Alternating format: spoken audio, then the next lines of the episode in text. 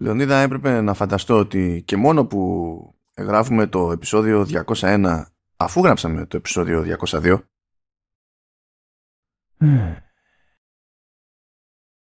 θα ήταν όλη η φάση αρκούντιος περίεργη. Όλη η μέρα αρκούντιος περίεργη.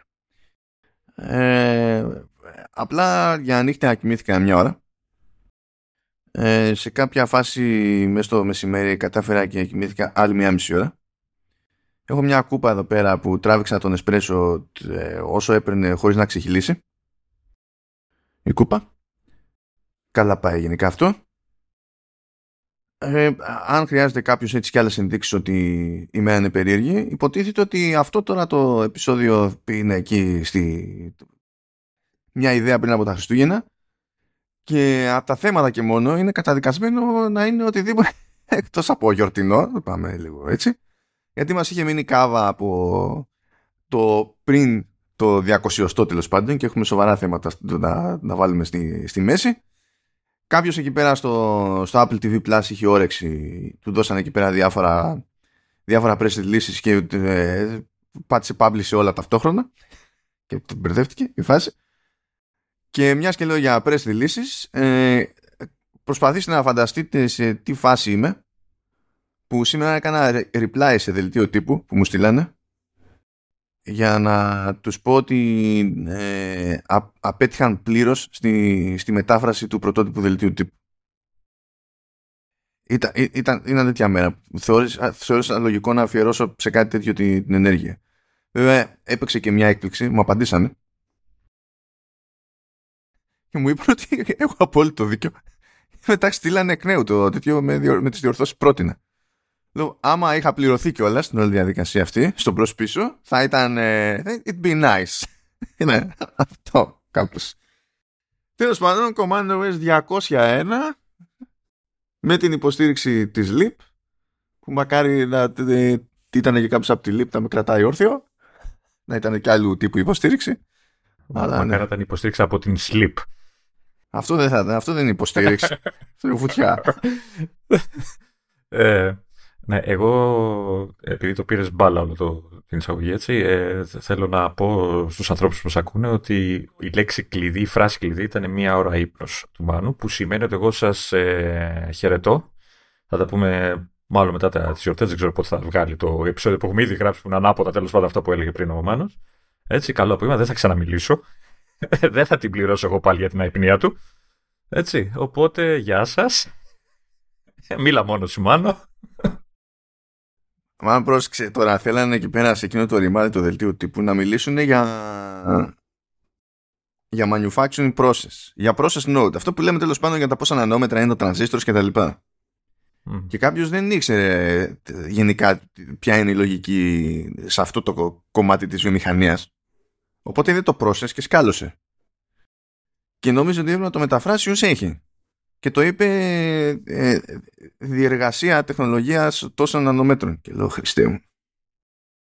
Δεν το εννοεί κυριολεκτικά το process. Και, και υπονοεί τη λιθογραφία. Τη λιθογραφία, τη λιθογραφία είναι. Είναι λιθογραφία εδώ, δεν Δεν ξέρω, έστω μέθοδο, ίσως κάπως, ε, δεν ξέρω πώς θα μπορούσε κάποιος να το πει. Αν θέλει να, να είναι κοντά στον όρο. Με επεξεργασία, δεν νομίζω να κολλάει ούτε αυτό. Διαδικασία. Διαδικασία ίσως καλύτερα.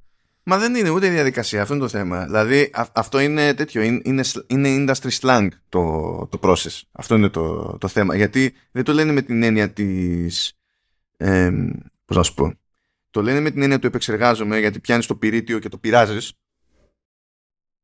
Αλλά δεν στέκει μετά στα ελληνικά να πεις ότι είναι επεξεργασία ε, τόσων νανομέτρων.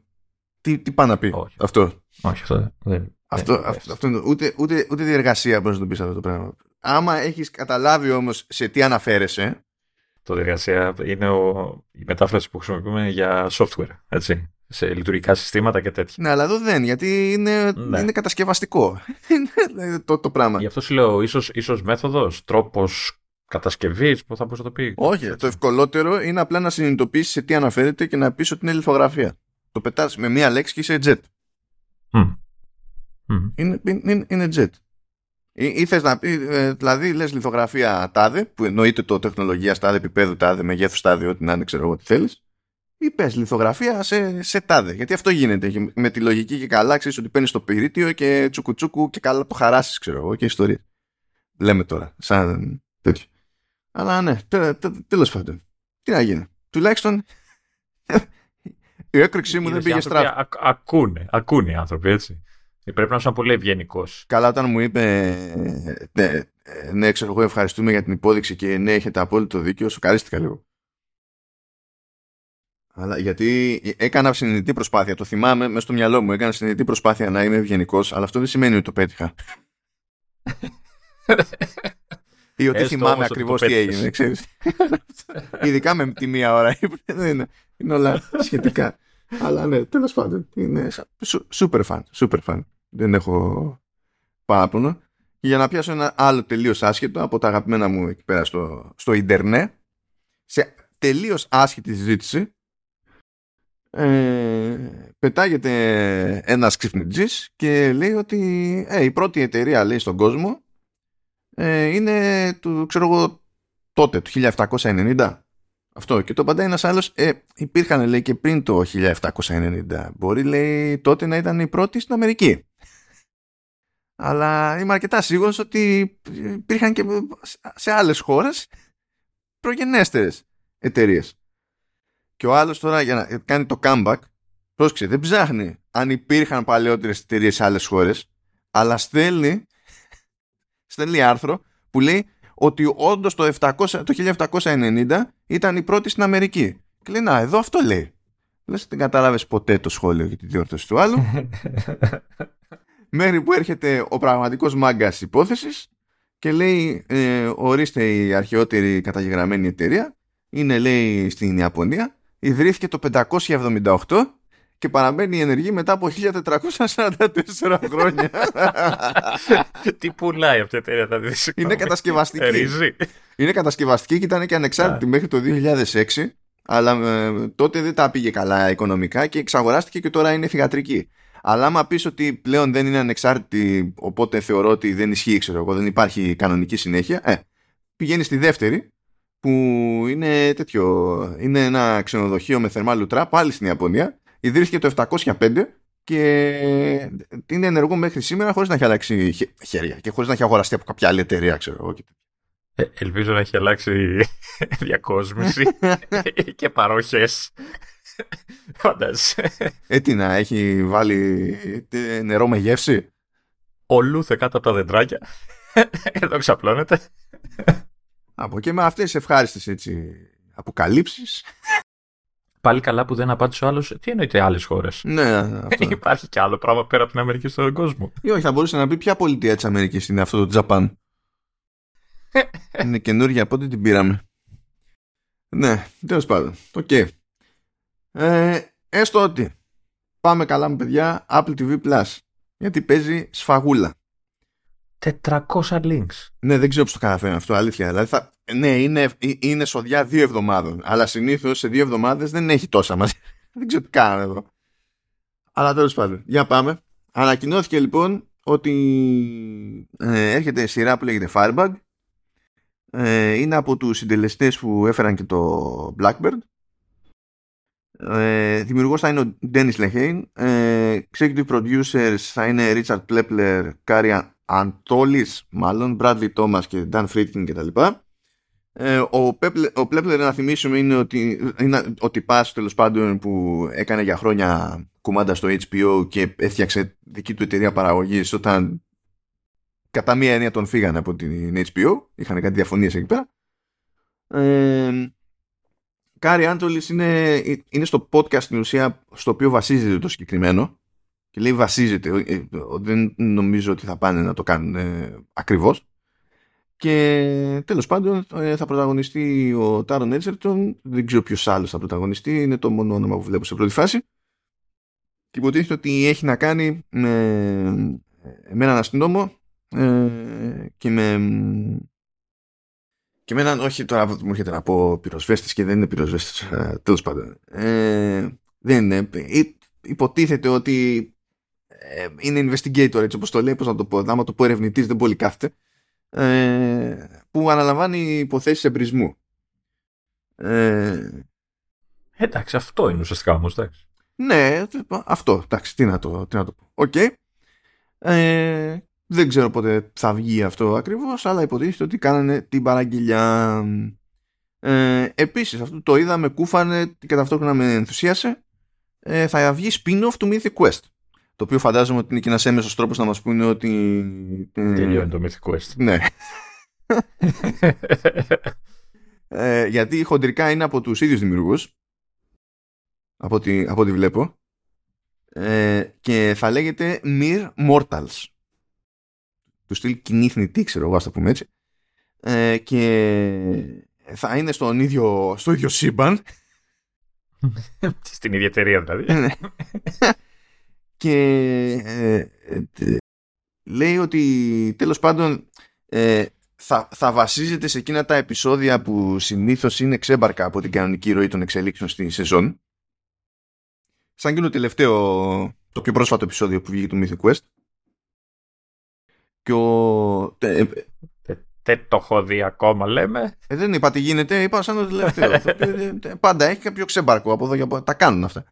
Ναι, ναι, ναι, Και θα, θα, θα χρησιμοποιεί τέλος πάντων και τους χαρακτήρες και τα λοιπά, okay, αλλά υποτίθεται ότι το, ο στόχος εκεί θα είναι να ε, να ασχοληθούν με το πώς επηρεάζουν τα, τα games τους ανθρώπους εντός εκτός της εταιρείας και, και τα λοιπά. Και φέρνει ως παράδειγμα αυτό το επεισόδιο το πιο πρόσφατο που λέγεται νομίζω Σάριαν, δεν το έχω δει για να δω αν είναι Σαράιαν για κάποιο λόγο αλλά τέλος πάντων έστω Σάριαν αλλά αναφέρει και το Everlight ας πούμε που ήταν το περσινό. Το, το A Dark Quiet Death ένα από τα καλύτερα επεισόδια της τηλεόρασης στην ιστορία της τηλεόρασης. Ε, το backstory και τα λοιπά που το κάνουν αυτό παιδί μου. Τα κάνουν αυτά. Και θα πάει έτσι. Λέει τώρα δεν ξέρω αν θα έχει συνέχεια αυτό. Λέει ότι είναι extension series και θα έχει 8 επεισόδια. Τώρα αν θα έχει και άλλο παρακάτω δεν ξέρω. Αλλά δεν το βαφτίζει limited series. Θα σας γελάσω λοιπόν προς αυτό ελπίζουμε να μην κόψουν το Mythic Quest αλλά ναι. Μέχρι στιγμής νομίζω ε, από τις σειρές που έχω ξεκινήσει σχεδόν από την αρχή με, στην υπηρεσία η, η, η μόνη σειρά μόνη που έχει έτσι πάνω από τρεις σεζόν είναι το το αποτέτιο του Σιάμαλαν πώς δεν λέγεται δεν θυμάμαι. Το Servant. νομίζω κάτι. Το Servant νομίζω που πάει για τέταρτη τώρα. Mm. και νομίζω είναι και τελευταία του ναι, ναι. ναι. Ε, καλά πόσες παραπάνω να έχει αφού δεν υπάρχει τόσα χρόνια το Apple TV Plus πόσο θα έχει; Ε, ναι, αλλά εννοώ ότι ξέρεις, συνήθως το κόβει, ρε παιδί μου. Δύο-τρει σειρές το σεζόν το σταματάνε κάπου εκεί. Επίσης, ε, έρχεται σε τέσσερα μέρη, λέει, το ντοκιμαντέρ. Λέγεται Super League, The War for Football και έρχεται στις 13 Ιανουαρίου. Θέλω να σου πω, Apple, ότι έχασε λίγο το timing εδώ. ναι, παραλίγο, ρε γάμο. Όχι ότι είναι, εντάξει, δηλαδή είναι σχετικό επειδή είναι ποδόσφαιρο, αλλά η υπόθεση τρέχει. Η υπόθεση ακόμα τρέχει. Οπότε ίσως να είναι και για αυτό το λόγο που είναι για την κόντρα που έγινε που προσπαθήσαν να κάνουν ε, τη, τη Super League ξεχωρά τέλος πάντων από το Champions League και τα λοιπά και ε, πήγαν να ανακοινώσουν κονέ και σε χρόνο 0 μέσα σε 24 ώρες ας πούμε τε, ομάδες που υποτίθεται ότι θα στήριζαν την προσπάθεια εξαφανίστηκαν και έχουν μείνει ξέρω εγώ 3-4 και έχουν μπλέξει δικαστικά γίνεται χαμούλης εκεί πέρα και τις προάλλες διάβασα ότι υπήρχε εξέλιξη στο δικαστικό ας πούμε και η, μια γνώμη που έβγαλε ένας δικαστής στην ουσία χάλαγε τη ζαχαρένια της Super League. Αλλά τέλος πάντων θα το φαντάζομαι θα βγει, περισσότερο άκρη σε αυτό. Αλλά... θα, θα, θα έχει και συνέντευξη το Μαρινάκι και όλους τους λοιπούς. Όχι είναι άλλη υπόθεση αυτή είναι άλλη υπόθεση. Α. εγώ σοκάρομαι που λέει The War for Football For Football ναι το, το πιστέψανε δεν είπαν σόκερ. Ναι, αναρωτιέμαι, θα το, θα, θα το καταλάβουν. Τι... Πόσοι, πόσοι δίσμοι θα το δουν κατά λάθος στην Αμερική; Ναι, ναι, ναι, ναι. Θα λένε τι είναι αυτό το Super League, εμείς δεν έχουμε τέτοιο πράγμα. και είναι, είναι και σκληρό άθλημα βάσει των απόψεων των Αμερικανών. Το football το δικό μας. Είναι βίαιο άθλημα. Είναι βίαιο άθλημα. Το έχω ακούσει, το έχω ακούσει και αυτό παλιά. Ε, έχουν δει τι φοράνε στο, στο, στο American football. Δεν, νομίζω... δεν θα φοράνε από άποψη. Νο, νομίζω αυτές οι στολές που φοράνε, οι, εμφ, οι, οι εμφανίσεις που φοράνε στο, στο, στο rugby που λέμε εμείς, στο, στο, στο football το δικό τους, ε, έχουν κάνει τι, έχουν, κάνει, έχουν δώσει έμπνευση για το Armored Core το καινούριο στα, στα MEX. Λοιπόν, ε, επειδή μιας και είπες rugby, ε, έπεσα σε ένα τρέιλερ που έχει να κάνει με, με rugby που είναι ε, με ομάδες rugby τέλος πάντων και το, πώς να σου πω, το main event, το, δηλαδή το πυρήνας υπόθεση είναι γκέι ρομάντζο. μέχρι εδώ όλα καλά. Με, μέχρι, τι γελάς ρε. Ε, γιατί δεν κατάλαβα. λοιπόν, μέχρι εδώ όλα καλά. Απλά ξέρεις το κλασικό που κάνουν στα τρέιλερ, παιδί μου, που έχουν κάποιες ατάκες από δημοσιογράφους από μέσα και τέτοια. Ναι, ναι. 9 ναι. στα 10. Και... Ναι, συνήθως είναι στο γάμο του Καραγκιόζη οι ατάκες αυτές, μπορεί να είναι με μονομένε λέξεις κτλ. Έχουν τραβήξει όμως, επειδή είναι το θέμα τέτοιο, από ένα site που λέγεται Pink, Pink News. Το Pink News πραγματικά είναι άθλιο. Είναι, είναι εξωπραγματικά άθλιο site. Καλύπτει ε, θέματα που είναι μόνο queer, ξέρω εγώ κτλ. Αλλά είναι τόσο στρατευμένο που είναι, ε, δηλαδή, είναι εκτός λογικής ο τρόπος τον οποίο καλύπτει τα, τα, θέματα αυτά. Ε, δεν έχει σημασία, δεν το λέω είναι εκτός λογικής επειδή είναι υπέρ. Λέω ότι είναι εκτός λογικής ο τρόπος με τον, με τον οποίο γράφουν και τα λοιπά είναι πάρα πολύ επιθετικός non-stop. Okay. Ε, το οποίο υποτίθεται ότι στη δημοσιογραφία δεν είναι πολύ normal. Αλλά τέλος πάντων, οκ. Okay. Και έχουν τραβήξει ένα quote από εδώ. Και άκου τώρα. Πραγματικά γιατί απόρησα. The gay rugby film we've all been waiting for. Και αναγκαστικά αναρωτήθηκα ποιοι είναι αυτοί οι όλοι ανά την υφήλιο που έλεγαν ξέρεις τι περιμένω πάνω απ' όλα. Συγκεκριμένα από όλες τις, τις, τις πιθανές ταινίες με έμφαση σε, σε σχέση γκέι εγώ περιμένω συγκεκριμένα που να σχετίζεται με ράγμπι αυτό, αυτό με σκάλωσε που είναι ως γνωστό και το ράγμπι έχει, πώς να σου πω, έχει, ε, ε, ε, έχει εκτόπισμα σε πάρα πολλές χώρες σαν την Φίλιο. Οπότε φυσικά και όλοι ε, περιμένουν. Τους, τους πήρε τηλέφωνο εκεί ο υπεύθυνος, πείτε μας μια τάκα για να τη βάλουμε, να διαφημιστείτε κι εσείς εκεί στην αφίσα στο διαφημιστικό τέλος πάντων, ε, βάλανε την κλασική ατάκα και απλά αλλάξαν το, το, υπο, το υποκείμενο. Ρε. Φαντάζομαι ε, θα είναι στάνταρ η ατάκα και απλά θα έχουν κενό στη ναι. εκεί που ήταν η, μπήκε η λέξη rugby ας πούμε και κάθε φορά θα βάζουν κάτι άλλο. Ακριβώς, ακριβώς αυτό. Και λέω ποιοι όλοι, ποιοι όλοι, που δεν μπορεί, το rugby το μεταξύ δεν είναι καν το American football, έχει διαφορά. Αυτό είναι στην Αγγλία, δεν είναι. Νομίζω είναι η αντίστοιχη αγγλική βερζιόν. Είναι στην Αγγλία, αλλά είναι και Αυστραλία και τέτοια, ρε παιδί μου. Ε, ε δηλαδή δεν είναι, καν και, δεν είναι καν και το ίδιο πράγμα που θα πεις ότι το American football τουλάχιστον υποτίθεται ότι σαν προϊόν και, και στην αγορά που είναι έχει ένα ακτόπισμα χ. Έτσι. Το NFL είναι τεράστια business. Στη, στο ψυχαγωγικό στερέωμα της Αμερικής είναι η μεγαλύτερη business που παίζει. Αλλά δεν λες καν για αυτό. Αλλά όλοι, όλοι, αν περίμεναν ένα ε, gay themed movie, περίμεναν ένα gay rugby movie στο σύμπαν συγκεκριμένα. Αυτό δεν σημαίνει ότι τραβάω κανένα ζόρι που υπάρχει τέτοια ταινία. Λέω για, το, λέω για το τρόπο τον οποίο τώρα σκέφτηκε ο άλλος ατάκα για, να, για την προώθηση. Για να εντυπωσιάσει. Και το πόσο εξωπραγματικά παπάντζα είναι αυτή η ατάκα που δεν βγάζει νόημα καν. Τέλος πάντων. Okay. Είναι σαν το τέτοιο, σαν το σαν δώστε μας ένα quote και το quote είναι πάντα είναι ε, ίσως η καλύτερη ταινία της χρονιάς. Ναι, ναι, ναι. Δεν σημαίνει ίσως όμως. τίποτα. Ή όταν είναι, ξέρω, καλά και τώρα που είναι 2022, πάμε 2023, αλλά μ' άρεσε πάρα πολύ. Έβλεπες quote για ταινία, ξέρω εγώ, για πρόθεση το 2002 και έλεγε ε, από τις καλύτερες ταινίες του αιώνα. Και λες τρεφλάκι, σε στα... δύο όλες ε, ε, εντάξει, έλα, έλα, σταμάτα τώρα, ξεκόλλα. Τέλος πάντων, οκ, πάμε να συνεχίσουμε. Μιας και είπα φιλαράκι, ε, ο Billy Crudup σκάει σε νέα ε, σειρά Apple TV Plus. Αγαπάμε. Ε. Α, α, αγαπάμε γιατί εντάξει το The Morning Show ο τύπος, δηλαδή και ο χαρακτήρας ο σύλληψη αλλά και ο Crudup έτσι όπως το παίζει είναι, είναι θεότητα. Είναι, είναι θεότητα λοιπόν, ε, dramedy με 10 επεισόδια, λέγεται Hello Tomorrow ε, και είναι και στην παραγωγή αλλά και πρωταγωνιστής ο, ο Billy Crudup. Ε, είναι η μήωρα τα επεισόδια και σκάνε από 17 Φεβρουαρίου τα τρία πρώτα επεισόδια και μετά τσουκουτσούκου μέχρι 7 Απριλίου που θα σκάσει το τελευταίο και λέει ότι είναι σε ένα ρετροφουτουριστικό κόσμο δηλαδή. που έχει να κάνει λέει με πλανόδιους πολιτές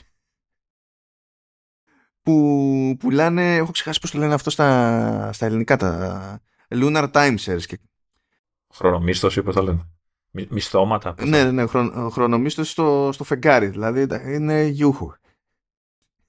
Retro Future, uh, future World. Τι, τι, τι, σημαίνει αυτό, ότι είναι στο μέλλον, αλλά είναι με παλιές συσκευές; Εννοεί, όταν λένε retrofuturistic, αυτό που εννοούν είναι ότι μιλάνε για μια εκδοχή του μέλλοντος που είναι αυτή που συνήθως φαντάζονταν ως μέλλον σε παλαιότερη δεκαετία. Δηλαδή όταν ρωτούσε τη δεκαετία του 70, 60 ναι. και τα λοιπά, ναι, τι ναι. θα γίνει το 2000 που λέγαμε φάση, φάση πτάμενα αυτοκίνητα, αν υποτίθεται ότι αν πιάσεις αυτό που θεωρούσαν ότι θα γίνει το 2000 και το κάνεις, τεχνικώς είναι retro-futuristic.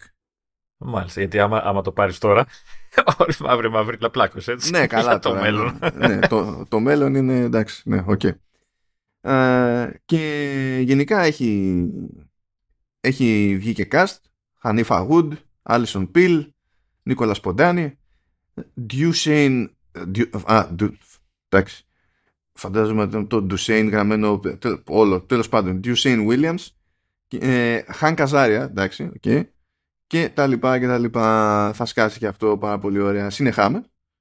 Και δεν ακούγεται ενδιαφέρον, αλλά επειδή είναι αυτός τώρα, Σίγουρα θα, θα κάτσω να το δω. Ε, είναι καμένο το concept. Άμα εμένα ε, μου κάνει κλικ επειδή είναι, είναι περίεργος να δω ξέρεις πώς θα το κουμαντάρουν το, το concept. ναι, αυτό, αυτό, αυτό. Γιατί retrofuturistic, ας πούμε, ήταν και, το, και το, η διασκευή. Καλά, όχι μόνο η διασκευή και το πρωτότυπο, αλλά το, το, του Maniac στο Netflix, ας πούμε. Που έβλεπες παντού με αναλογικούς υπολογιστές, παντού με καλώδια, όλο με tapes, ξέρω εγώ, ιστορίες και τέτοια. Και αυτό τεχνικώς ήταν retrofuturistic. Ε, ε, λοιπόν, Travel Series, The Reluctant Traveler ε, με τον Eugene Levy, αυτόματα αστείο, είναι η φάτσα, δεν είναι Tiltons. Ε, Sky 24 Φεβρουαρίου του 2023, θα έχει λέει 4 επεισόδια και υποτίθεται ότι θα περάσει από Κώστα Ρίκα, Φιλανδία, Ιταλία, Ιαπωνία, Μαλδίβες, Πορτογαλία, ε, Νότιο Αφρική και οι Ηνωμένες Πολιτείες. Μάλιστα, το Ηνωμένες Πολιτείες είναι τόσο συγκεκριμένο όσο και το Ευρώπη. Δηλαδή, είπε θα πάει από οι Ηνωμένες Πολιτείες, καταλάβαμε. Στη γειτονιά. Και θα τσεκάρει. Πόσα, θα... πόσα επεισόδια είπες ότι είναι, 8 επεισόδια. Ε, και θα τσεκάρει, λέει, ιδιαίτερα ξενοδοχεία και μέρη και τις κουλτούρες που τα περιβάλλουν. Στην Ελλάδα δεν θέλει να έρθει. Έφτασε μέχρι τη γειτονιά και η Πορτογαλία. Ε, ναι, σου λέει, εντάξει, κανονίσαμε Ευρώπη. Ε, ε, ναι, λέει, ναι. πρώτα απ' όλα καταλάβανε ότι υπάρχει Φιλανδία. Που τέλος πάντων, ναι. ναι. Okay. okay. Σου λέει Ιταλία, να πήγαμε εκεί πέρα. Πορτογαλία, οκ. Okay. Ε, γίναμε. Ε, πήρε ημερομηνία το, το Liaison. Ε, 24 Φεβρουαρίου του 2023 και σε περίπτωση που δεν σας θυμίζει κάτι αυτό ε, νομίζω ότι αρκεί η πληροφορία ότι είναι γεια σας το πρωταγωνιστικό δίδυμο είναι Vincent Cassel και Eva Green. δηλαδή, αυτό σημαίνει ότι γενικά θα το δείτε, οπότε μπορούμε να προχωρήσουμε παρακάτω. Α, ανανεώθηκε το Fraggle Rock Back to the Rock, μη το πεις, μη το πεις, μη το πεις. μη το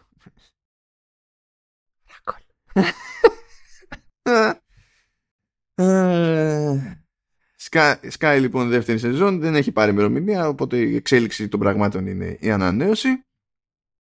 Νέα επεισόδια σκάνε επίσης για το Carpool Karaoke The Series η απορία είναι μόνιμη σε κάθε ναι. ανανέωση που παίρνει. έχουν σκάσει, έχουν σκάσει ήδη εδώ που τα λέμε, γιατί υποτίθεται ότι μέχρι να το φτάσουμε εμείς εδώ πέρα, το ξεκίνησε, το ανακοινώσανε 8 Δεκεμβρίου και το πρώτο νέο επεισόδιο ήρθε 9 Δεκεμβρίου. Δηλαδή, εντάξει. Α, ωραία. Εντάξει. Και με τα επαιτειακά και εδώ πέρα χάσαμε την μπάλα. Και τι καλεσμένους έχει, έχει Kevin Bacon, Michael Bacon, Σιάρα, Chelsea Clinton, Hillary Clinton, Duran Duran, Nicky Glazer, Method Man, Sandra Oh, Chris Red. Όλους τους Duran Duran. Χωράνε στο αυτοκίνητο. Amber Ruffin, Will ε, ναι, Russell Wilson και το, το Cast for All Mankind. Για ξαναρώτα το ίδιο. Ο, όλο; Χώρα. Τι σε φορτικό θα μα, Μαζί με το διαστημόπλαιο θα μπουν μέσα. Οκ, okay, οπότε εντάξει. Λοιπόν, ε, τσίμπησε η Apple για ταινίες της βασικά.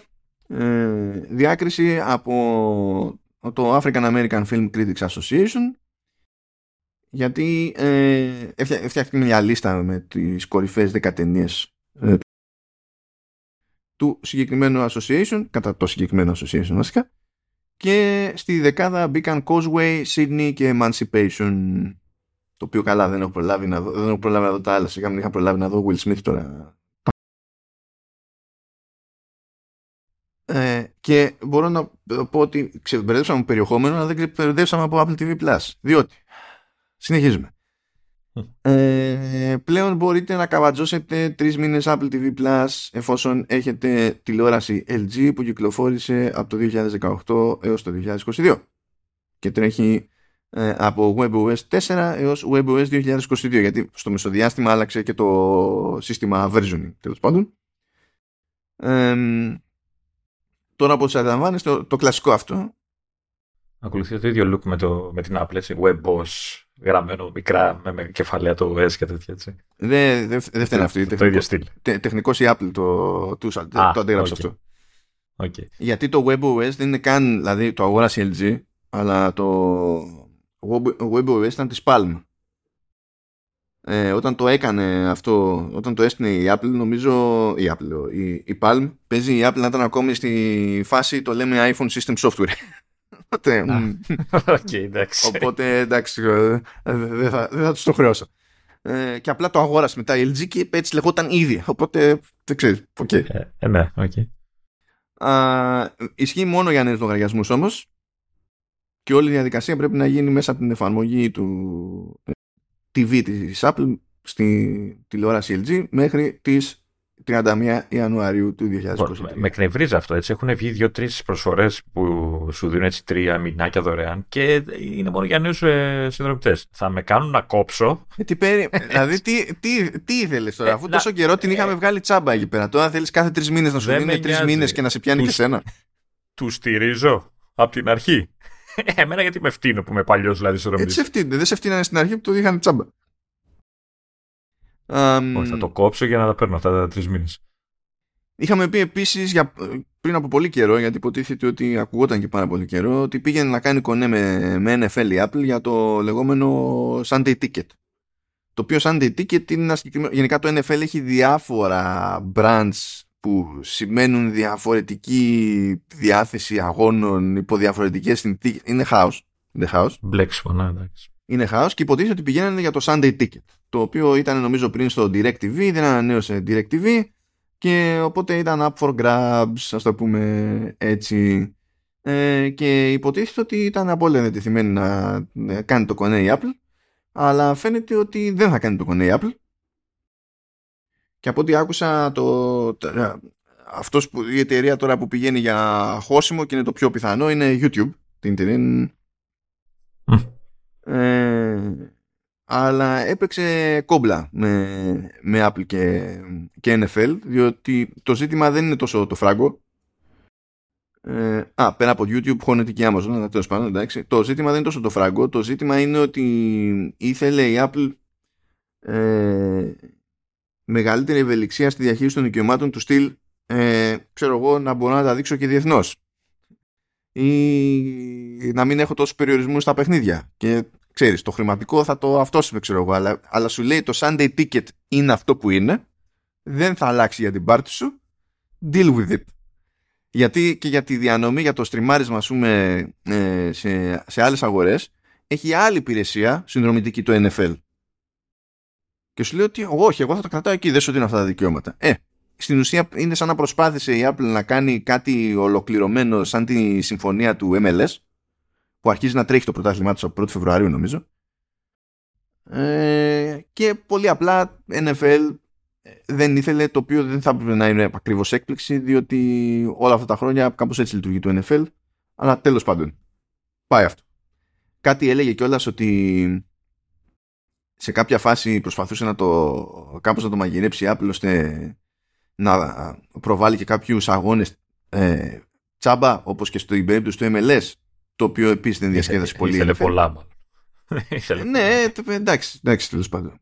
Είναι απλά εδώ η αίσθηση που μένει είναι ότι το ζήτημα δεν είναι ότι απλά ξέρω εγώ για αυτά που μας ζητάς Apple μας δίνεις λίγα. Είναι ότι αυτά που μας ζητάς Apple δεν τα δίνεις σε κανέναν. Και δεν πρόκειται. Οπότε μάλλον πάει αυτό σαν φάση και από τα περίεργα της υπόθεσης το Σάνταρα μία που βγήκε, μία που βγήκε το τελευταίο επεισόδιο και μία που ακυρώθηκε δεν θα έχει συνέχεια το οποίο από ό,τι ακούω είναι περίεργο διότι ενημερώναμε πως ε, τελειώνει η σεζόν με cliffhanger. Αυτά είναι λίγο awkward. Και έλεγα να το ξεκινήσω. Ε, αυτό τώρα δεν ξέρω τι παίχτηκε να πω αλήθεια. Ε, πάντως αυτό που σου λέγα και χθες εκτό, εκτός αέρα νομίζω είναι η πρώτη σειρά που ακυρώνει legit. Η Apple γιατί άρχισες και μου λέει ότι το ακύρωση είναι το, το νιώθουν αλλιώς ή, ή του χώρου. Ε, το, αυτό τώρα που τελείωσε το C με την τρίτη σεζόν ε, είτε αυτό ήταν εξ αρχής το πλάνο του στυλ από την αρχή τα είχαν μιλήσει και ήταν για τρεις σεζόν είτε δεν ήταν και απλά συνοήθηκαν ότι μετά τη δεύτερη ότι κοίτα θα κάνουμε την τρίτη αλλά φροντίστε να τη γράψετε να είναι τελευταία. Και στις δύο περιπτώσεις στην αμερικανική showbiz ε, η ερμηνεία είναι ακυρώθηκε. Ναι, το οποίο είναι λάθος έτσι. Δηλαδή άμα κλείνει κάτι φάση προγράμματος, τι ακυρώνεται; Ναι, όχι, απλά, ε, ναι, γιατί είναι τόσο, είναι, είναι τόσο το σκάλωμα της αμερικανικής κοινωνίας με το concept του ανταγωνισμού που ακόμα και όταν κάτι τελειώνει, δηλαδή ε, επειδή έχει προγραμματιστεί να τελειώσει έτσι, είναι φάση cancelled. Αυτό. Άντε βγαλάκτε τώρα. Εντάξει. Πάντως ε, ισχύει αυτό που λέω. Έτσι. Νομίζω είναι η, η, μοναδική σειρά που έφαγε άκυρο από την Apple και μάλιστα τόσο γρήγορα. Έτσι, δηλαδή. και, και άμα μου λες και ότι με cliffhanger πρέπει να ήταν και ξαφνικό το τσεκούρι.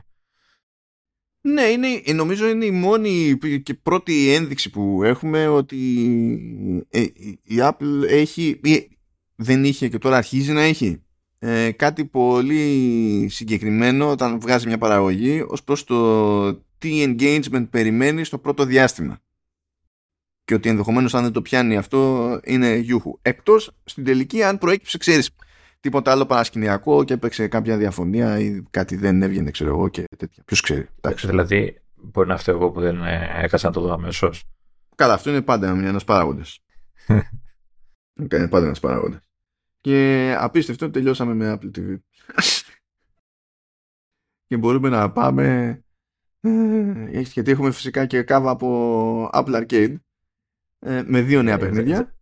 Δεν θα φάω πολλή ώρα. Ε, έχεις δει κανένα, καταρχάς; Μου είπες έχεις δει το ένα από τα δύο. Λοιπόν, Jellica Worlds, ενώ, ενώ με ενδιέφερε σαν φάση, ε, το κατέβασα και μετά το ξέχασα τελείως. Ε, το, το My Little Pony main merge ενώ δεν με ενδιέφερε καθόλου για κάποιο λόγο κάθισα και το έπαιξα αλλά ναι εντάξει ε, το ίδιο έγινε και με μένα εγώ έπαιξα όμως και ε, το, το Jelly Worlds Jelly Worlds λέγεται. Ναι, Jelly Car. Jelly Car Worlds. Το πάω όλο μαζί εγώ. Ωραία. Ε, το έπαιξα λίγο. Ε, είναι παιχνίδι που θεωρητικά είναι μέσα στα γούστα μου. Έτσι, ένα platform physics based ε, τι το πεις, puzzle game, κάπως έτσι. Τέλος πάντων, έχεις ένα αυτοκινητάκι και προσπαθείς να το καθοδηγήσεις σε πίστες για να φτάσεις από το Α στο Β. Κλασικά, έχει διάφορα εμπόδια κτλ. Να μαζέψεις bonus ε, ό,τι έχει τέλος πάντων κάθε πίστα κτλ. Έχει power-ups, έχει, έχει διάφορα. Το θέμα μου, έτσι με το παιχνίδι, γιατί δεν, δεν χρειάζεται να, πω κάτι άλλο, ε, είναι το, το βασικό του στοιχείο, τα physics. έτσι. Ε, γιατί όπως υπονοεί, ο, υπονοεί, ε, υπονοεί ο, ο τίτλος, ε, όλα είναι φτιαγμένα από ζελέ. Έτσι, είναι όλα squishy που σημαίνει ότι το αμάξι είναι ναι. έτσι το πατάς και γίνεται η πίστα όλη είναι φτιαγμένη έτσι. Ε, γι' αυτό δεν έχει, δηλαδή. γιατί εσύ, ε, ε, δίκιο δεν έχουν. Όταν ήμασταν παιδάκια και είχαμε ένα αυτοκινητάκι και προσποιούμασταν ότι τρέχει, κάναμε νιά, νιά. Κοιτάξτε τώρα, έχω ιδρώσει γιατί έχει κολλήσει το App Store και ελπίζω να μην κολλήσει όλο το σύστημα. Αυτό σου λέω μόνο για την εγγραφή. Ε, λοιπόν, ε, αυτό σημαίνει το εξής ότι, ότι το αυτοκίνητο έχει ε, αμέσως την τάση να χοροπηδάει. Έτσι δηλαδή δεν δε, δε μπορεί να βάλει τον ποπό του κάτω με τίποτα. Έτσι, γιατί ακόμα και το έδαφος πατάς είναι από ζελέ. Ε, ε, βέβαια αυτό είναι το, το ζητούμενο, έτσι, να μπορέσεις να το, να το ελέγξεις σε, σε αυτές τις συνθήκες. Το, το θέμα μου βέβαια το δέχομαι η αλήθεια, αλλά ναι, είναι ότι πέρα από τον κλασικό χειρισμό προς πίσω που έχει, πατάς αριστερά την οθόνη και δεξιά την οθόνη και αντίστοιχα πάει προς πίσω, με, με την ε, υποσημείωση ότι το πίσω είναι όπισθεν, δεν είναι γυρνάει το αυτοκινητάκι και συνεχίζει. Ε, δηλαδή κοιτάει πάντα προς, την, ε, προς τα δεξιά, αν θυμάμαι καλά, και όταν θες να κάνεις πίσω απλά κάνει όπισθεν. Ε, πέρα από αυτά λοιπόν έχεις και έλεγχο του, της κλίσης του αυτοκίνητο. Δηλαδή όταν χοροπηδήξεις και αρχίσει και πάει να κάνει τούμπα, μπορείς να το ελέγξεις για να ισορροπήσεις ξέρεις, τη φάση ώστε να προσγειωθεί όσο πιο ομαλά γίνεται και τέτοια. Το θέμα είναι ότι η προεπιλογή ε, του συστήματος ελέγχου για, αυτό, για αυτή την κίνηση είναι με motion controls, controls. Που σημαίνει ότι όπως παίζεις με το κινητό ή με το tablet, ε, πρέπει να στρίβεις τη συσκευή ανάλογα ώστε να ισορροπεί το αυτοκινητάκι και να έρχεται στην, στα ίσια του και κουλουπού κουλουπού. Ε, πέρα ότι δεν το κατάφερα ποτέ, παρόλο που λειτουργεί σαν σύστημα έτσι, OK και τα λοιπά, πέρα ότι είναι ηλίθιο να σε κοιτάει όλους να τα γύρω-γύρω τη, τη συσκευή. Ε, δεν, ε, δουλεύει, είναι όσο καλά, καλοφτιαγμένο μπορεί να είναι ένα τέτοιο παιχνίδι. Ε, έχει ενδιαφέρον δηλαδή να παίξεις, να προσπαθείς να λύσεις τις πίστες και όλα αυτά με εκνευρίζει. δεν μπορώ. δεν αντέχω, έχω γεράσει. δεν μπορώ. Ε, πραγματικά ε, μπορώ να... Έχω βγάλει, νομίζω, έχω βγάλει ένα κόσμο που είναι ένα μάτσο πίστες, δεν ξέρω πόσες πίστες είναι τέλος πάντων. Ε, έχω καταφέρει και αυτό το έβγαλα σε περίοδο δύο εβδομάδων παίζοντας ανά τρεις μέρες. Δηλαδή, ε, άφηνε να περάσει. ε, καλά αυτό. Και έπαιζα μία πίστα, δύο, καθόμουν, έπαιζα λίγη ώρα, το πάλευα αρχίζω να εκνευρίζομαι, την έβγαζα την πίστα, λέω άντε να προχωρήσω λίγο ακόμα και μετά το, το, το πέταγα. Το παράταγα. Οπότε λόγω του χειρισμού και λόγω των physics έχει, έχει εναλλακτικού χειρισμούς. Δεν τους δοκίμασα ψηλοεπίτηδες. Ήθελα να, να δοκιμάσω το, το προεπιλεγμένο σύστημα. Ε, έχει νομίζω και με να κρατάς ε, την οθόνη, κάπως το λέει για να κάνεις την περιστροφή και δεν το είδα και με χειριστήριο. Εκεί θα έχει ένα ενδιαφέρον. Δεν mm. προλάβα να το δω. Ε, δεν, δεν. Πραγματικά, ε, όταν, αρχι, όταν αρχίζε και χοροπήδαγε και του έλεγα ηρέμησα, αγοράκι μου, να κατέβουμε αυτή τη ρημαδοκατηφόρα φορά και άρχισε και έκανε τούμπες που έπρεπε εγώ να το ισιώσει, που δεν ίσιονε και έπρεπε να πάω πίσω, που για να πας πίσω πάλι έκανε άλλη αναπήδηση, ξέρω εγώ κτλ. Λέω, πάει άστο, είναι ωραίο, είναι καλοφτιαγμένο, αλλά θα το σπάσω. Οπότε το άφησα στην άκρη. Παρ' όλα αυτά, όσοι έχετε υπομονή, είναι αξιο, αξιόλογο παιχνιδάκι. Είναι δηλαδή προσεγμένο, έχει και τα διάφορα customization options, δηλαδή φτιάχνεις το αυτοκίνητό σου, ξεκλειδώνεις σιγά σιγά καινούργιε ρόδες, άλλο σχέδιο ή προς την ή άλλο ή πίσω, έχεις κεραιούλα με ηλίθια πραγματάκια να κρέμονται από πάνω, ξέρεις κτλ. Έχει διάφορα τέτοια να ξεκλειδώσεις. Ε, οπότε αξίζει να του ρίξεις μια ματιά όποιος έχει υπομονή, ξαναλέω, σε τέτοιου είδους παιχνίδια. Ε, οπότε ήμουν πολύ σύντομος με αυτό. Να πάμε τώρα στο, στο επόμενο το παιχνίδι, το οποίο είναι ένα επικό hardcore ε, RPG rock-like open world. Τι; Πραγματικά... Ε, ε, να πω πριν πεις οτιδήποτε, ότι το ναι. παιχνίδι αναφέρεται στο, δηλαδή, αναφέρεται στο Μάνο, κάνει επίκληση στο Μάνο. Έτσι είναι, λέγεται My Little Pony Mane Merge Mane Merge. Έτσι. Ε, okay, και είναι My Little Pony. Το ξαναλέω δεύτερη φορά, έτσι. Είναι θέλω να πω τα, το κλασικό, το κινούμενο, εγώ το έβλεπα. Και το έβλεπα και, και με κέφι. Το πρόβλημά μου δεν είναι αυτό. Αλλά τώρα τέλος πάντων. Τώρα έχει αλλάξει η φάση. Δηλαδή αυτό που βλέπω σε μικρό μου πόνι σαν, σαν αισθητική δεν μου θυμίζει τίποτα. Ε, ναι, εντάξει. Ε, ναι, εντάξει. Είναι, είναι όλο ροζ, μοβ, γαλάζιο. Δεν νομίζω ότι τα, τα χρώματα που δεν είναι μοβ, ροζ και, τα λοιπά υπάρχουν για να, για να δημιουργούν αντίθεση και να καταφέρεις να ξεχωρίσει πιο εύκολα τα μοβ και τα ροζ. Να, να, φτιάχνει, να φτιάχνουν όρια, ναι. να μην ξεχυλίζουν τα υπόλοιπα, έτσι. Ε, τώρα θα το πω εγώ ότι είναι match 3. Τι match 3, τι... Δεν είναι. ε, οπτικά ρε παιδί μου, έτσι, δηλαδή έχεις ένα ταμπλό κλασικά με διάφορα tiles και τα λοιπά που πρέπει να συνδυάσει και τα λοιπά. Ε, δεν είναι όμως το κλασικό έχω τρία ίδια και, το, και, τα, και αδειάζω το τάμπλο και τα λοιπά. Ουσιαστικά αυτό που, που κάνει είναι το εξής, ότι σου έχει, ξέρω εγώ, μια κατηγορία, γιατί από ό,τι κατάλαβα έχει κατηγορίες ε, αντικειμένων, τις οποίες ξεκλειδώνει σιγά σιγά. Ε, είναι καλαθάκια που κρατάει στα χέρια της και καλά η χαρακτήρας, το αλογάκι, ξέρω εγώ, το, το μονόκερο, το τι είναι, ε, το πόνι. Ε, οπότε το πρώτο καλαθάκι που παίρνεις, η πρώτη τσαντούλα που παίρνεις, έχει μέσα ήδη από ζωγραφική, ας το πούμε. Οπότε τι σου λέει, ε, πατάς να και πετάς ένα αντικείμενο στο ταμπλό. Έχει και διάφορα άλλα διάσπρατα τα οποία είτε είναι ελεύθερα είτε είναι ε, κλειδωμένα σε εγώ, είναι, είναι ζελέ πάνω, ξέρω τι είναι αυτό. Ε, και ουσιαστικά τι σου λέει, ε, πετάς ένα πινέλο. Είναι ένα, ένα πινέλο πάνω σε ένα πλακίδιο. Πετάς και ένα δεύτερο που είναι πάλι το ίδιο πινέλο. Μετά σου λέει, αν πάρεις το ένα πινέλο και το πετάξεις στο άλλο πινέλο, ω διαμαγεία γίνονται ε, δύο πινέλα. Ή έχει, όχι, είναι ένα πινέλο και ένα, ένα, ένα σωληνάριο. Σωληνά, και καλά σωληνάριο, γίνεται ναι, κάνει, κάνει upgrade, ας το πούμε, το αντικείμενο και γίνεται, αλλάζει αυτό. Έτσι. Και μετά, άμα φτιάξεις δύο τέτοια και τα ενώσεις, πάλι γίνεται κάτι άλλο, πάει μια κλιμάκωση. Ναι, ναι, τριπλό, ξέρω εγώ, έχει πινέλο, σωληνάρο και κάτι άλλο. Άμα τα ενώσεις πάλι και φτιάξεις ε, ενώ τα δύο τριπλά, γίνεται κάτι πιο εντυπωσιακό και έχει μέχρι ένα ε, επίπεδο, ξέρω εγώ. Κάθε αντικείμενο έχει μια σειρά από εξελίξεις, ας το πούμε. Ε, και προσπαθείς υποτίθεται να, να φτιάχνεις τα αντικείμενα που σου ζητάνε σε εισαγωγικά οι πελάτες. Αριστερά δηλαδή του ταμπλό έχει άλλα πόνι που σου λένε ότι εγώ θέλω αυτά τα αντικείμενα.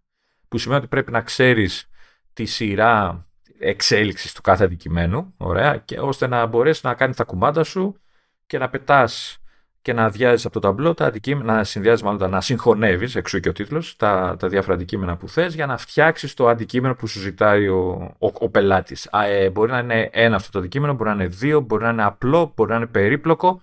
Οπότε και είναι, ε, ε, πάντα είναι τρεις με τέσσερις νομίζω στη σειρά που περιμένουν. Οπότε μπορείς να, να φτιάξεις αντικείμενα για οποιονδήποτε από τους τρέχοντες πελάτες έτσι, ε, και κάνεις τα κουμάντα σου για να φτιάχνεις τα διάφορα. Εννοείται ότι έχει έξτρα bonus και τα λοιπά. Ένα, ένα ωραίο, μια ωραία διαφοροποίηση είναι ότι αν, σου, αν γεμίσεις το ταμπλό ή τελειώσουν τα αντικείμενα που έχεις στη τσάντα ή κινήσεις που λέμε στα άλλα παρόμοια παιχνίδια, ε, δεν είναι game over. Ε, σου λέει ότι ξέρεις τι, για να ξαναπάρεις κινήσεις, σε, πετάμε σε ένα άλλο, ε, σε μια άλλη ενότητα του παιχνιδιού που είναι γεμάτη με mini games.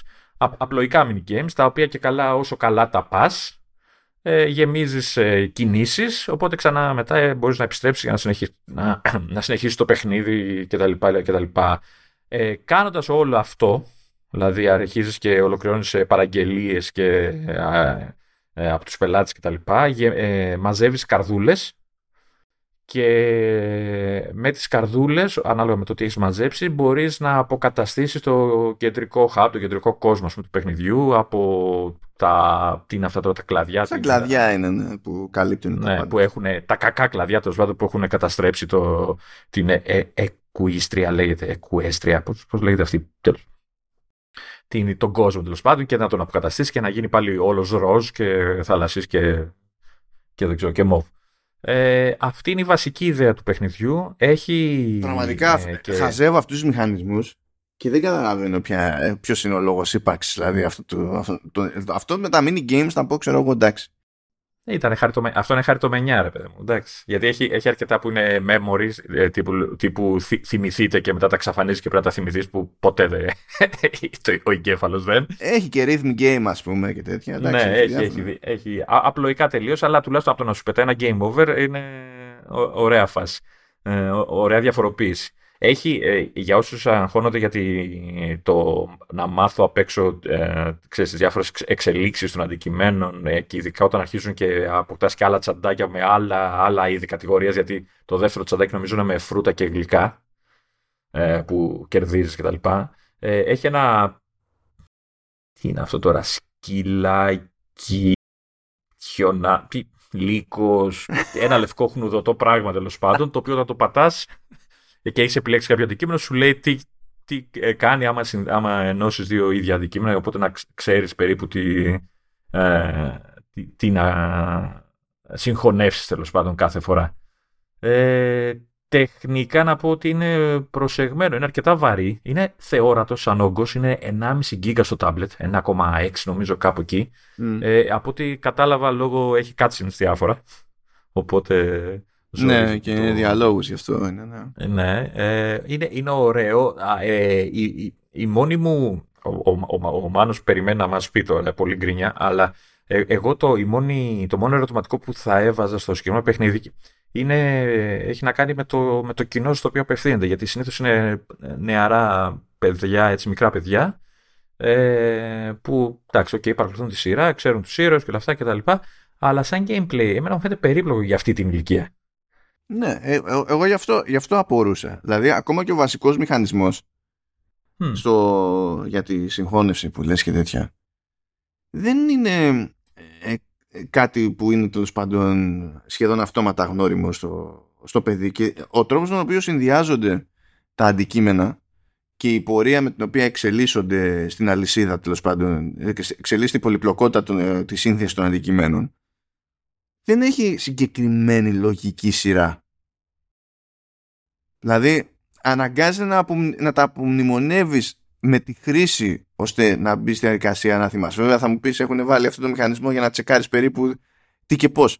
Αλλά δεν νομίζω ότι είναι εύκολο να αισθανθείς ότι ε, θυμάσαι την αλυσίδα ακριβώς επειδή υπάρχουν και διαφορετικά γκρουπ αντικειμένων άρα διαφορετικά γκρουπ συνθέσεων και τόσα επίπεδα συνθέσεις. Αλλά... Κοίτα, η, η, αλήθεια είναι το. Ε, έφτασε σου λέω μέχρι το δεύτερο, ε, το μαθαίνεις. Αλλά βέβαια εγώ δεν είμαι μικρό παιδάκι. Από την άλλη, βέβαια, ε, ε υπάρχουν είναι πολλές φορές που με έχουν εκπλήξει τα μικρά παιδάκια με το τι μπορούν να, να κάνουν. Οπότε, ε, ίσως να λειτουργεί και θετικά αυτό. Δηλαδή, ότι είναι κάτι λίγο πιο περίπλοκο από τα συνηθισμένα παιδικά παιχνίδια και μπορεί να τραβήξει το ενδιαφέρον τους περισσότερο. Ε, πάντως το να μάθεις τη σειρά, τουλάχιστον στα δικά μας χρόνια, έτσι, στη δικιά μας ηλικία, ε, δεν είναι κάτι. Δηλαδή το, το, το, το μαθαίνεις, δηλαδή ειδικά μέχρι να σου ξεκλειδώσει το δεύτερο τσαντάκι, το πρώτο τσαντάκι το έχεις μάθει απ' έξω κανένα κάτω, δηλαδή το έχεις κάνει τόσες φορές που το, το μαθαίνεις ε, αυτόματα από ένα σημείο και μετά. Ε, το καλό, να πω, να επιστρέψω, είναι ότι ε, επειδή είπαμε ότι μαζεύεις καρδιές για να κάνεις αποκατάσταση του κόσμου κτλ., ότι μπορείς ε, σου είχε ένα όριο και σου λέει ότι ξέρω εγώ πρέπει να μαζέψει 60 για να απελευθερώσεις το τάδε αντικείμενο στον κόσμο, το, το τάδε δέντρο ξέρω εγώ, ή το τάδε κτίριο. Αν θες, ε, το αγνοείς ότι ξέρω εγώ, τα συμπληρώνεις 60 καρδιές και άμα θες, δεν σταματάς εκεί το παιχνίδι, συνεχίζεις, mm-hmm. μαζεύεις παραπάνω καρδιές και μετά κάποια στιγμή όταν βαρεθείς, πας στον κόσμο και αρχίζεις και ε, φτιάχνεις πολλαπλά. Δηλαδή, μέχρι να τελειώσουν οι καρδιές που έχεις, Μπορεί δηλαδή, έτσι να, να, μαζε, να παίζεις αρκετή ώρα και μετά να έχεις μαζέψει αρκετές καρδιέ να καθαρίσει έναν κόσμο με τη μία, ρε παιδί μου, κάπως έτσι. Ένα επίπεδο. Ε, οπότε. Ε, η αλήθεια είναι ότι δεν πίστευα ότι θα μιλήσω τόσο πολύ για ένα παιχνίδι που λέγεται My Little Pony. Ε, Man Emerge. Ε, αλλά ναι, Man Emerge. Δεν θα προσπαθήσω καν. Απλά θα πάω παρακάτω. Μα γιατί αφού είναι ειδικά για σένα, σε Γιατί φωνάζει. έχουμε κοσμοϊστορικές εξελίξεις στο, στο, ναι, στο χώρο, Λεωνίδα. Γιατί ήρθε, ήρθε υποστήριξη Apple Music σε, σε Tesla. Αυτά είναι. Τώρα ακούτε μουσική και στο Tesla. Που είναι λίγο πιο φυσιολογική η προσθήκη υποστήριξη Apple Music σε σχέση με την υποστήριξη Steam που μπήκε επίσης σε Tesla. Ναι. Αυτό δεν έχω καταλάβει γιατί γίνεται. Το έχω το ακούω και λέω δηλαδή τι περιμένουν, θα παίξουν παιχνίδι, θα παίξουν Witcher ας πούμε στο Tesla με. τι, τι περιμένουν να παίξουν. Εν τω μεταξύ τώρα είναι ποιος θα παίζει. Ε, μα πολλοί κόσμος δεν αντέχει να διαβάζει εν κινήσει. Ασχέτως ηλικίας. Θα του πεις παίξε κάτι με action ας πούμε και κοιτάς στην οθόνη. Ή θα πεις πάμε να πάρουμε τα μάξι, να πάμε να παρκάρουμε κάπου, να αράξουμε και να παίξουμε στο αυτό. Δηλαδή δεν το καταλαβαίνω. Δηλαδή, Τέλος πάντων, ναι. Εντάξει, δεν ξέρω. Μπορεί, μπορεί να είναι ένας τρόπος να απασχολείς τα πιτσιρίκια στο πίσω κάθισμα και αυτά που συνήθως δεν έχουν θέμα. Συνήθως. Εγώ βέβαια το πήγαινα ότι ο οδηγός θα, θα παίζει, αλλά okay. Και ο οδηγός. Έχουν τόσο, τόσο σιγουριά στο auto driving και στο auto pilot. Ποιο, ποια σιγουριά. Είναι εφημισμό το full auto. Δεν είναι full auto, αυτή είναι ευφημισμό. Ε, εν τω μεταξύ, πριν πούμε, έβλεπα βίντεο με τύπο που έκανε beta testing σε, σε αυτό το σύστημα της Tesla, σε real world ε, καταστάσεις και αυτά. Εντάξει, μπορώ να πω ότι το φτιάξανε για να είσαι χαλαρός και ξέρεις πιο άνετα με την οδήγηση και αυτά και έχεις περισσότερο άγχος και γιατί σε κάθε στροφή έλεγε να το κόψω, να σταματήσω, να βάλω τα χέρια μου στο τιμόνι, θα στρίψει. το έκανε, αλλά κάνα δύο φορές χρειάστηκε. Έγινε και αυτό λοιπόν. Ε, επίσης έχουμε ξανακάνει συζήτηση εδώ πέρα για το τι γίνεται προσπάθεια ε, όχι μόνο από την Apple αλλά και από την Apple να μοιράσει λίγο τους προμηθευτές και τις πηγές τέλος πάντων ε, του, του hardware για να μην ε, κουνιούνται όλα αντέ και καλά να ξεκινάνε όλα από την Κίνα. Οπότε ε, ο Tim Cook είπε αυτό που έτσι καλώς ήταν προβλεπέ ότι ε, στο, στη γραμμή παραγωγής της TSMC στην Αριζόνα θα βάλουν παραγγελίες legit. Και νομίζω ότι έχουν πει ότι θα πιάνουν το 30% της παραγωγής μόνοι τους ας πούμε κάτι τέτοιο θέλω να δω πώς θα κοστίζουν τα τσιπάκια που θα φτιάχνουν σε αμερικανικό έδαφος αλλά okay. ε, ε, και επίσης μέσω της Foxconn γιατί στην ουσία εξαπλώνεται η Foxconn προς τα εκεί για να διευκολύνει μεταξύ άλλων και την Apple ενδεχομένως μπορεί και μόνο την Apple στην αρχή ε. ε, θα αρχίσει να κατασκευάζει ε, παύλα συναρμολογεί MacBook στο, στο Βιετνάμ από την ερχόμενη άνοιξη. Κινείται το πράγμα τέλος πάντων. Αυτό θέλω να πω.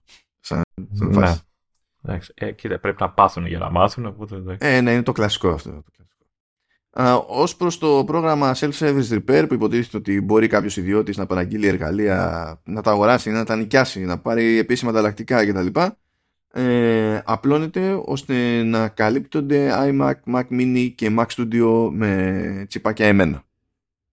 Ωραία, για να ξέρω πότε θα το φτιάξω. Okay. Ναι, ναι, ναι. Βάλε χέρι, Λονίδα, βάλε χέρι. Στο, στο studio, στο studio. Και τώρα που φύγαν όλα αυτά μπορούμε να πιάσουμε τα ζώρικα τα θεματάκια. Λοιπόν, τα ζώρικα τα θεματάκια είναι η εξελίξη στην κρυπτογράφηση σε iOS και στα Apex. Βασικά στο, στο iCloud και στα Perks ε, η κολοτούμπα στην ανείχνευση ε, παιδικής πορνογραφίας ε, κάτι εκεί πέρα το, τι, ε, το πόσο συγκλονίστηκαν οι, Αμερικανοί από τη σκέψη ότι ε, μπορεί η Apple να μην είναι σε θέση να αγνοήσει νέα ευρωπαϊκή νομοθεσία και όσα ακούγονται ξαφνικά που σκάσαν σαν πλημμύρα τέλος πάντων για το ερχόμενο hardware του 2013 κυρίως σε Mac αλλά όχι μόνο σε Mac. Πριν μπούμε σε αυτή τη διαδικασία όμως θα κάνουμε τη στάση για να ευχαριστήσουμε το Creative Studio που γνωρίζουμε και γνωρίζετε πλέον και λέγεται Leap. Ε, είναι αυτό που τέλος πάντων μου δίνει την ευκαιρία να μην βαριέμαι ποτέ να λέω να τα πατάω το κουμπί του Λεωνίδα για τη συλλογή με Amiga εκεί πέρα Τώρα νομίζω ότι θα ξαναέρθουν και στα πράγματα θέλουν δεν θέλουν γιατί εφόσον έχουν και, στρα, και στρατιές εκεί πέρα για το Warhammer τώρα που ξεκινά παραγωγή ο Henry Cavill για Warhammer. Με την Amazon το πήρες αυτό χαμπάρι Λεωνίδα; Όχι όχι. Λοιπόν, ο Henry Cavill έτσι ε, έτζασε από το Witcher. Ο Σούπερμαν. Τον Μετα... έτζασαν από το Σούπερμαν. Ναι αφού του είπανε τον Οκτώβριο συνεχίζεις να είσαι κομπλέ ανακοίνωσέ το. Αρχές Δεκεμβρίου του λένε ε, τελικά όχι. Ε, και μία που το ανακοινώνει αυτό και περνάνε μερικές μέρες και λέει: Ναι, γεια σας. Θα είμαι ε, στην παραγωγή, όχι απλά ξέρω εγώ, δεν θα είμαι απλά cast. Ε, θα είμαι στην παραγωγή και κάνα κονέ με την Amazon για να αναπτύξουμε σειρά, να στήσουμε σειρά Warhammer. Δεν ξέρω αν έχει καταλάβει η Amazon που μπλέκει. όπου, όπου τι θα παίζει, θα παίζει κάποιον μάγο που πετάει; θα μας βάλουν μπουρλότο, Λέωνη. Θα μας βάλουν Θα μας βάλουν μπουρλότο. Δηλαδή και πρώτοι θα μας βάλουν. Οι της Λίβ θα μας βάλουν μπουρλότο, γιατί είπαμε. Ε, Εμείς τόσο καιρό το πουλάμε ότι ε, είναι και εκείνοι νέρντουλες σαν και εμάς. Αλλά άμα είναι να πετάμε τέτοιε πάρολες, θα μας αποκληρώσουν, Λεωνίδα. Ε, δεν ξέρω ποιος τέλος πάντων έχει πάρει χαμπάρι στην Amazon, αλλά η, η σκατοψυχιά είναι default στο Warhammer 40k. Δηλαδή δεν μπορείς να πεις αυτή είναι η καλή. Είναι όλοι άθλοι. Είναι όλοι άθλοι. Είναι όλος του σκοταδισμό στην αηδία, στη ματαιότητα κτλ. Δεν ξέρω πώς θα στηθεί αυτό το πράγμα. Γιατί και ο Κάβελ είναι hardcore. Έχει, είναι, παίζει, παίζει βλάβη. Αλλά τέλος πάντων. Ναι, οκ. Okay. Ναι. Λείπ λοιπόν. Και Henry Cavill. Κατά μία έννοια. Οκ. Okay. Απλά θυμήθηκα ότι μου είπαν ότι έχουν και στήσιμο εκεί πέρα με, με φιγούρες ε, Warhammer και, και πάλι λέγοντας. Okay. Έχουμε πει, ελληνική εταιρεία έχει κλείσει 16 χρόνια, έχει πελάτες σαν την Ιφίλιο, πλέκει με ό,τι θέλετε, αρκεί να έχει μια τεχνολογική έτσι ραχοκαλιά, μπλέκει με, με Metaverse, μπλέκει με καστομιές σε λύσεις με πλατφόρμες τέλος πάντων που μπορεί να είναι για συγκεκριμένες εταιρείες, για συγκεκριμένες δουλειές και, και τα συναφή, τελείως δηλαδή according to spec. Ε, ε, μπλέκει με interactive installations όπως λέγαμε για το μουσείο που τώρα τέλος πάντων τώρα είναι στην Ανάπαυλα ε, το μουσείο στη, στη Σαντορίνη ε, γιατί είναι, είναι off season πια ε, είναι ό,τι και αν θέλετε μπλέκουν με 3D engines μπλέκουν με webtech εκ των πραγμάτων γιατί άμα δεν μπλέκανε με webtech πώς θα μπλέκανε με, με metaverse και τα συναφή πάνε λίγο πακέτο αυτά εκ των πραγμάτων. Χωρί ότι οι 3D graphics μπαίνουν παντού πλέον έτσι κι αλλιώς. Και υπάρχει skill set και υπάρχει και, και η nerdy κοινοτροπία που προφανέστατα όπως απέδειξε ο Λεωνίδας είναι άλλου level, είναι πολύ καλύτερη νερδιά από τη δική μας κατάφερε να κάνει τέτοιο, να κάνει one up την ξενέρα με την αναφορά στην Amiga. Το κατάφερε αυτή τη φορά ο Λεωνίδας. Δεν μπορώ να πω. Άξιος. Λεωνίδα είσαι άξιος; Ε, μη, μη με τσιγκλάς έχουμε πει. Και άξιοι είναι και οι φίλοι μας λοιπόν στη LIP. Τους ευχαριστούμε για την υποστήριξη του Command OS, του Vertical Slice και φυσικά του Halftone FM. Καλά είναι οι άνθρωποι να συνεχίσουν, να κλείσουν και άλλα χρόνια, να πηγαίνουν καλά. Και άμα φυτρώσει κι άλλο άνοιγμα για κάποια θέση εργασίας θα επανέλθουμε εδώ πέρα γιατί οι προηγούμενες καλύφθηκαν. Και από εδώ πάνε και οι άλλοι. Και μπορούμε τώρα να το γυρίσουμε στη hardcore διότι σκάει εκεί πέρα η Apple από το πουθενά. Και λέει just so you know με το τέτοιο το την επόμενη έκδοση τέλος πάντων την, ας το πούμε minor έκδοση του iOS 16.2. Βασικά 16.2 ε, σε iOS και iPadOS και macOS 13.1 ε, θα αρχίσω να δίνω πόνο σε άλλο επίπεδο με την κρυπτογράφηση. Και αυτό έχει πραγματικά πάρα πολλές πτυχές. Ε, ε, τα, τα χωρίζει τα θέματα σε τρία τέλος πάντων, σε τρεις κατηγορίες η Apple. Το iMessage Contact Key Verification, τα Security Keys και το λεγόμενο Advanced Data Protection for iCloud. Και έχει λίγο ζουμί αυτό το πράγμα επειδή καλύπτει κάποιες τρύπες που υπήρχαν προηγουμένως ε, αλλά τέλος πάντων όλα αυτά δεν έρχονται να γίνουν το νέο στάνταρ είναι προαιρετικά Τρί, τρύπες που είπες ε, που νομίζω είχαν φάει αρκετό κρά έτσι, αρκετό δηλαδή κρά δεν ήταν... Ε, είχαν σχολιαστεί αρνητικά ναι. Ε, ναι. Είχα σχολιάσει αρνητικά κυρίως γιατί η ίδια και καλά έλεγε απόρριτο και εμείς το θέλουμε και το προωθούμε και τέτοια. Ε, λοιπόν, ξεκινάμε με iMessage Contact Key Verification. Ε, πρώτα, πρώτα απ' όλα σε iMessage έτσι κι αλλιώς υποτίθεται ότι σε πρώτη φάση υπάρχει end-to-end encryption.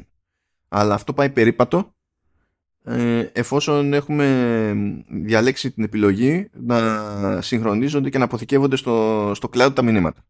Που, που, που συνήθως αυτό δεν κάνουμε συνήθως για να τα έχουμε σε όλες τις συσκευές. Ε, για, για ευκολία, ναι, διότι διαφορετικά μόνος τρόπος να το μεταφέρεις είναι να κάνεις ε, σε κάθε νέα συσκευή restore από την προηγούμενη. Και ακόμα και αν το κάνεις αυτό το πράγμα, δεν πάει να πει ότι συγχρονίζονται όλα στο Mac, ας πούμε. Και είναι, είναι πιο, πιο χάος. Ε, τώρα λοιπόν, ε, καλά και το FaceTime έχει το γράφει και τα λοιπά, πάρα πολύ ωραία. Στο, το iMessage Contact Verification είναι ένα νέο σύστημα που έρχεται ε, για ανθρώπους που υποτίθεται ότι ξέρουν ότι είναι πιο πιθανό να γίνουν στόχοι, όπως λέει δημοσιογράφοι, ακτιβιστές, ε, κυβερνητικά στελέχη κτλ. Ε, και είναι ένα νέο σύστημα με το οποίο μπορούν στην ουσία να επαληθεύουν ε, πως το, το μήνυμα που στέλνουν ας πούμε πηγαίνει όντως μόνο στον παραλήπτη που έχουν επιλέξει οι ίδιοι.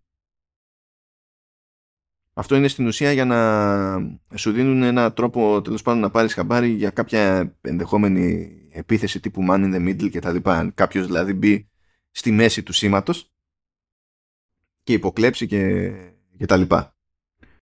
Και ε, στην ουσία άμα ενεργοποιηθεί αυτό το σύστημα σε περίπτωση που γίνει κάτι περίεργο σε περίπτωση που κάποιος καταφέρει και μπει σε cloud service τέλος πάντων για να αποκτήσει πρόσβαση και ενδεχομένως να βάλουν στο cloud να δηλώσουν τη δική του συσκευή ώστε να πηγαίνει και σε αυτούς το μήνυμα ας πούμε στο πλαίσιο του συγχρονισμού ε, μπορεί σε τέτοια περίπτωση το σύστημα να τους στέλνει, να τους στέλνει ειδοποίηση ότι συμβαίνει αυτό το πράγμα και να ξέρουν τι να κάνουν από εκεί και πέρα. Και όταν θέλουν να σιγουρευτούν γενικότερα θα υπάρχει λέει contact verification code το οποίο θα μπορούν να συγκρίνουν οι, οι συνομιλητές ε, είτε διαζώσεις είτε μέσω FaceTime είτε μέσω κάποιας άλλης τέλος πάντων ε, ασφαλούς και κρυπτογραφημένης κλήσης του στυλ ότι έχουμε και, και οι δύο το ίδιο ε, άρα είμαστε κομπλέ. Αυτό είναι το ένα κομμάτι. Ερώτηση. Ερώτηση. Ε, επειδή υποτίθεται αυτή η λειτουργία είναι για συγκεκριμένη κατηγορία χρηστών, θα μπορούμε και οι υπόλοιποι να το χρησιμοποιούμε άμα θέλουμε; Δηλαδή, ή περιορίζει τόσο πολύ την ε, όλη διαδικασία που είναι. Όχι, άμα, άμα θέλεις, ναι. Απλά πιστεύω ότι ε, είναι για, το, για τους περισσότερους χρήστες ακόμα και για αυτούς που ενδιαφέρονται για τη διατήρηση του απορρίτου ε, είναι overkill αυτό. Γιατί το ζήτημα δεν είναι ότι κάνει το μήνυμά σου πιο απόρριτο, είναι ότι σου δίνει έναν τρόπο σε περίπτωση που κάποιος μπει ενδιάμεσα για υποκλοπή ε, να το παίρνει χαμπάρι το σύστημα και να σε ειδοποιεί. Τώρα αυτό θέλει πολύ προσπάθεια γενικά. Και ένας λόγος που θέλει πολύ προσπάθεια είναι και ότι γίνονται και αλλαγές στην κρυπτογράφηση στο cloud, αλλά θα φτάσουμε και εκεί. Γιατί στην ουσία πρέπει κάποιος να καταφέρει να σου έχει καβατζώσει το Apple ID, να στήσει συσκευή με το δικό σου Apple ID, να τη συνδέσει με το δικό σου iCloud και να αρχίσει να συγχρονίζει. Αυτό θέλει πολλά βήματα πριν. Τώρα πόσο πιθανό είναι κάποιος τυχαίος ιδιώτης να γίνει τέτοιου είδους στόχος ας πούμε. Συνήθως δεν αξίζει το έξοδο ας πούμε. Να μιλάς για τον εαυτό σου. Εγώ είμαι δημοσιογράφος.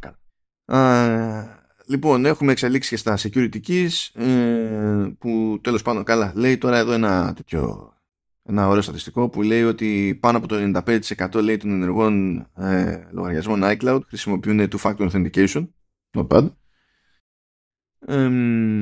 και στην ουσία με την υποστήριξη security keys θα μπορεί πλέον να χρησιμοποιεί κάποιος εγγενός, δηλαδή σε iOS, iPad και macOS, ε, hardware security keys, που δηλαδή δεν αρκεί να κάνεις ένα login, ε, πρέπει να κουμπώσεις πάνω και κάποιο στικάκι, ας πούμε, for something. Που... Αυτό πιστεύω δεν είναι για καθημερινή χρήση, ας πούμε, για χρήστες. Ναι, και αυτό δηλαδή ναι, για τους περισσότερους χρήστες είναι, είναι overkill. Ίσως είναι για εταιρείες αυτό περισσότερο, ίσως κάπως. Καλά, εταιρείες το θα χρησιμοποιούν αυτά έτσι κι αλλιώς. Δηλαδή υπάρχουν mm. τέτοιες λύσεις. Απλά εδώ μπαίνει η πιο ξέρεις, εγγενής υποστήριξη. Αυτό που νομίζω ότι έχει νόημα για περισσότερο για απλούς χρήστες ε, είναι το λεγόμενο ε, Advanced Data Protection for iCloud. Ήδη ε, ένα μάτσο από κατηγορίες δεδομένων είναι κρυπτογραφημένες στο, στο iCloud. Είναι 14 κατηγορίες. Αλλά ανεβαίνει εφόσον ενεργοποιηθεί το προαιρετικό αυτό σύστημα ανεβαίνει ο αριθμός αυτός στις 23. Στην ουσία να πούμε ποιες προστίθενται όπου είναι, δεν είναι πια κρυπτογραφημένα τα δεδομένα μόνο στη συσκευή ε, αλλά όταν πάνε στο cloud δεν είναι κρυπτογραφημένα ή έχει τα, τα κλειδιά η Apple αλλά είναι, είναι κρυπτογραφημένα και στο, και στο cloud και δεν έχει κλειδί Apple ή τέλος πάντων σχεδόν δεν έχει κλειδί Apple θα το πούμε αυτό τώρα ε, ποιες κατηγορίες όμως προστίθενται σε αυτή την περίπτωση; Το backup της συσκευής. που νομίζω είχαν φάει κράξιμο για αυτό το πράγμα ενώ το είχαν σχολιάσει αρνητικά αυτό ναι, ε, γενικά δεν έχει φάει τώρα για αυτά κράξιμο. Απλά σου λέει κάντο. Είναι σε αυτή τη φάση. Πιο πολύ, πιο πολύ η μανούρα ήταν λίγο για τις φωτογραφίες και για τα μηνύματα, βασικά. Εκεί που γινόταν πιο συχνό σχόλιο του στυλ, μου δίνει το περιθώριο να τα έχω όλα lockdown, ας πούμε, εδώ πέρα. Αλλά αν κάνω το προφανές, που είναι μεγάλη ευκολία προφανώς να έχω iCloud Photo Library και τέτοια, στην ουσία είναι λίγο δωρονάδωρον από την άποψη ότι άμα σου σκάσει κάποιος με ένταλμα, είσαι υποχρεωμένος να δώσει πρόσβαση και μπορείς να δώσεις πρόσβαση γιατί έχεις τα κλειδιά ως Apple. Mm. Λοιπόν, προστίθεται κρυπτογράφηση στην πάντα του cloud. Στο device backup, στο message backup στο iCloud Drive σε photos, reminders, Safari bookmarks, Siri shortcuts, voice memos και wallet passes. εκεί που δεν έχουμε κρυπτογράφηση, δεν έχουμε έτσι κι και δεν θα προσθεθεί, είναι iCloud Mail, Contacts και Calendar. Ε, η εξήγηση εδώ πέρα είναι ότι είναι τέτοια τα πρότυπα που χρησιμοποιούνται σε αυτή την περίπτωση που άμα βάλουμε και την κρυπτογράφηση θα, στην ουσία θα κάνουν break τα πάντα. Γιατί ε, το, το mail, πώς να σου πω, ως spec είναι στο γάμο του Καγκιόζη από κρυπτογράφηση. Δεν είναι στημένο για τέτοια πράγματα. Ναι, να υποθέσω, να υποθέσω αλλάζει ανάλογα με τον πάροχο, δηλαδή άμα είναι Gmail ή... Όχι, υπήρχε ένα σύστημα ας πούμε με τα λεγόμενα PGP keys που μπορούσες να κάνεις ας πούμε και αυτό αποδείχθηκε εξίσου τρίπιο. Ε, πάλι με το calendar δηλαδή που είναι το σύστημα το CalDAV από πίσω και τέτοια ας πούμε αυτό είναι στημένο να είναι open δηλαδή άμα πεις το κρυπτογραφό ένα μάτσο πράγματα που μπορείς να κάνεις ως χρήστης αυτή τη στιγμή με sharing και απλά δεν θα γίνουν αυτό θα ισχύει δηλαδή και με, με το δικό της calendar με το iCloud calendar ας πούμε δηλαδή θα, θα μπορούσε πούμε, να κλείσει τα δικά της συστήματα και, και όποιος χρησιμοποιεί τρίτο να είναι όπως είναι ο, το είναι έτσι. γενικά γιατί πατάνε στο ίδιο σύστημα όλα αυτά. Πα, και λέει τέλος πάντων ότι ναι. λέει ότι they all require the ability to connect to external sources. Οπότε άμα πάω και τα, τα κουμπώσω όλα, καλά κρασιά. Και γιατί δεν είναι ότι ελέγχω και όλα τα external sources, έτσι, πες ότι ελέγχει τα δικά της, ελέγχει το iCloud Calendar, έτσι. Δεν μπορεί να ελέγξει τι γίνεται με Gmail. Δεν είναι δικό της προϊόν. Είναι λίγο by the way αυτό το, αυτό το έξτρα επίπεδο κρυπτογράφησης τέλος πάντων δεν ενεργοποιείται αυτόματα. Υπάρχει setting και δεν μπορούμε να το δοκιμάσουμε εμείς τώρα παρότι είναι ενεργό σε beta διότι σε πρώτη φάση θα, θα εφαρμοστεί στις Ηνωμένες Πολιτείες και μετά θα απλωθεί. Μου κάνει εντύπωση που δεν το ενεργοποιούν αυτόματα. Αν θα αλλάξει κάτι στο χρήστη, δηλαδή αόρατα δεν θα γίνει όλο αυτό. Τώρα μια χαρά ότι σου λένε αυτοί, πρόσεξε να δεις τι παίζει τώρα. Τι σημαίνει αυτό στην πράξη ως προς τα κλειδιά της κρυπτογράφησης; Όσα έχει το πράγμα στα, στα μη κρυπτογραφημένα cloud backups δεδομένων ε, πολύ απλά η Apple έχει το κλειδί. Στο νέο αυτό καθεστώς έτσι και το ενεργοποίησης ε, φτιάχνεται νέο κλειδί και το μισό το έχει Apple. Το άλλο μισό το έχεις εσύ. Αλλά άμα δεν συνδυαστούν και τα δύο, δεν ξεκλειδώνει τίποτα. Και επίσης, ε, όταν ορίζεις ε, ε, legacy contact, ώστε σε περίπτωση που σε Fiber Manga κάποιος πρέπει να κουμαντάρει τα δεδομένα σου κτλ. Ε, τότε το δικό σου μισό του κλειδιού περνάει και σε εκείνους εφόσον χρειαστεί για να, μπορέσεις, για να μπορέσουν να αποκρυπτογραφήσουν τα δεδομένα και, και τα λοιπά. Ε, αυτό σημαίνει και φαντάζομαι ότι επειδή μπλέκουμε με iCloud Drive με photos και τέτοια πράγματα και device backups και όχι απλά health data ας πούμε και άλλα τέτοια ε, η Apple δίνει το περιθώριο του διακόπτη ενδεχομένως για δύο λόγους. Ο πρώτος είναι ότι άμα τον ενεργοποιήσει όλους στον αυτόματο, που πρώτα απ' όλα δεν σε αφήνει καν να προχωρήσεις άμα δεν σιγουρευτεί ότι έχεις σημειώσει στα σοβαρά το, το κωδικό. Που είναι νομίζω είναι 28 ψηφία, δεν είναι και χαβάλες. Στίκει στο monitor πάνω. Έτσι, τέλειο, μια χαρά. Κομπλέ όλα. Γίναμε. Με, μεγάλα γράμματα, κωδικός, ε, ξέρεις. Ή πάνω σε. Πώς βάζανε παλιά το pin πάνω στην κάρτα, το κολλάγανε αυτό. Ναι, κοίτα, σε σχέση με το να το γράψει με μαρκαδόρο σε δημόσιες τουαλέτες, είναι καλύτερα. είναι καλύτερα αυτό. είναι ότι με απλό καθημερινό κόσμο, ας το πούμε, ξέρεις, κάποιος θα κάνει παρόλα, θα μείνει εκτός και μετά ξαφνικά έχουμε ένα πρόβλημα στο support. Και σου λέει, Ας το αφήσουμε στο έτσι. Αυτό είναι το ένα. Το άλλο είναι, υποψιάζομαι εγώ, σαν σκεπτικό, δεν το ξέρω, υποψιάζομαι, είναι ότι κρατώντας το προαιρετικό, ε, δεν θα χρεωθεί με τη μία ως εταιρεία ότι πηγαίνει κόντρα ενδεχομένως σε κρατικές πιέσεις εδώ και εκεί. Του στείλε το πήγα να το βάλω εγώ παντού, δίνω τη δυνατότητα στο χρήστη. Να, να γλιτώσεις δηλαδή την κρίνια και. Μέρος της κρίνιας τέλος πάντων, γιατί η κρίνια ναι. ξεκίνησε ήδη. Πετάχθηκε εκεί το FBI και λέει. Ε, ξέρετε. και μετά τους λένε οι άλλοι, ξέρετε, δεν μας νοιάζει αν ξέρουμε και τα λοιπά. Πηγαίνει. Λέει, FBI calls Apple's enhanced iCloud encryption deeply concerning. Άρα κάτι κάνει καλά η Apple. Είναι η, η εξήγηση αυτή, έτσι, η μετάφραση ε, φαντάζομαι ότι ε, κάτι τέτοιο παίζει. Το πιο κουφό στην όλη υπόθεση, εκεί νόμιζα ότι διάβαζα λάθος, είναι ότι οι επιλογές αυτές θα διατίθεται και στην Κίνα. Ναι, πώς, πώς τους ξέφυγε αυτό; Μπα, θα αλλάξει αυτό, ρε. Δεν υπάρχει περίπτωση να, να μην. Λοιπόν, αυτό είναι που ακούω στα σχόλια από παντού. Είναι ότι δεν μπορεί. Κάποιος θα, δια... θα περιμένουν λίγο να διαβάσουν το press release και να συνειδητοποιήσουν ότι κάτι θα γίνει, ξέρω εγώ. Εκτός αν στην Κίνα έχει μια μικρή, ε, μικρή ρε παιδί μου, έτσι, διαφορά το σύστημα που σου λέει το κλειδί, το, το ένα το κρατάω εγώ και το άλλο η κυβέρνηση. Μόνο έτσι θα το δεχτεί η Κίνα, νομίζω. Πάντως το Advanced Data Protection τέλος πάντων στο iCloud θα αρχίσει να σκάει σε χώρες εκτός ΗΠΑ. Καλά έτσι κι αλλιώς λέει ότι θα ενεργοποιηθεί μέχρι το τέλος του έτους σε ΗΠΑ. Ε, και από εκεί και πέρα θα αρχίσει να πλώνεται το 2023 ξέρω εγώ παραπέρα Είμαι περίεργος να δω πώς θα το επικοινωνήσει. Το έχει ήδη επικοινωνήσει τι, την αντίδραση, δηλαδή πόσο θα το πάρουν χαμπάρι οι πιο casual χρήστες, ρε με αυτό.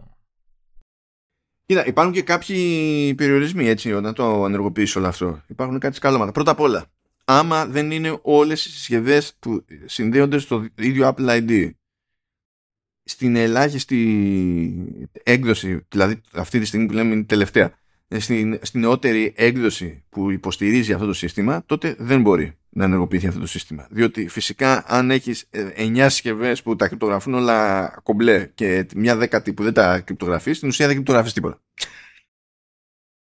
Αυτό είναι ένα θέμα όμως, έτσι, γιατί δεν έχουν όλοι up-to-date συσκευές. Δηλαδή. Ναι, αλλά αυτό θα κάνει με το, με το πέρας του, του χρόνου είναι ένα, ένα θέμα που απλά θα λυθεί μόνος ε, Θα κόψουν την υποστήριξη συσκευών, έτσι.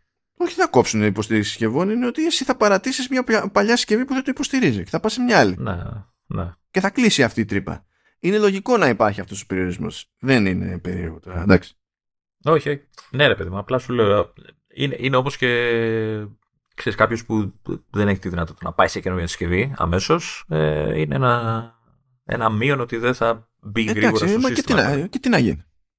Όχι, όχι, δεν λέω ότι θα γίνει κάτι. Σου λέω γιατί δεν θα το υιοθετήσει εύκολα ένας απλός χρήστης, ρε παιδί μου. Αυτό. Επίσης, ε, άμα ενεργοποιηθούν εκεί πέρα όλα τα κλειδώματα, ε, στην ουσία ε, δεν έχει πλέον δυνατότητα ο χρήστης να μπει στο iCloud.com γιατί τα κλειδιά που έχει υπό normal συνθήκες η Apple για να μπορεί να, αποκρυπτογραφεί δεδομένα για να στα παρουσιάζει στο web, πάβει να τα έχει. Αυτό είναι μεγάλο μείον όμως.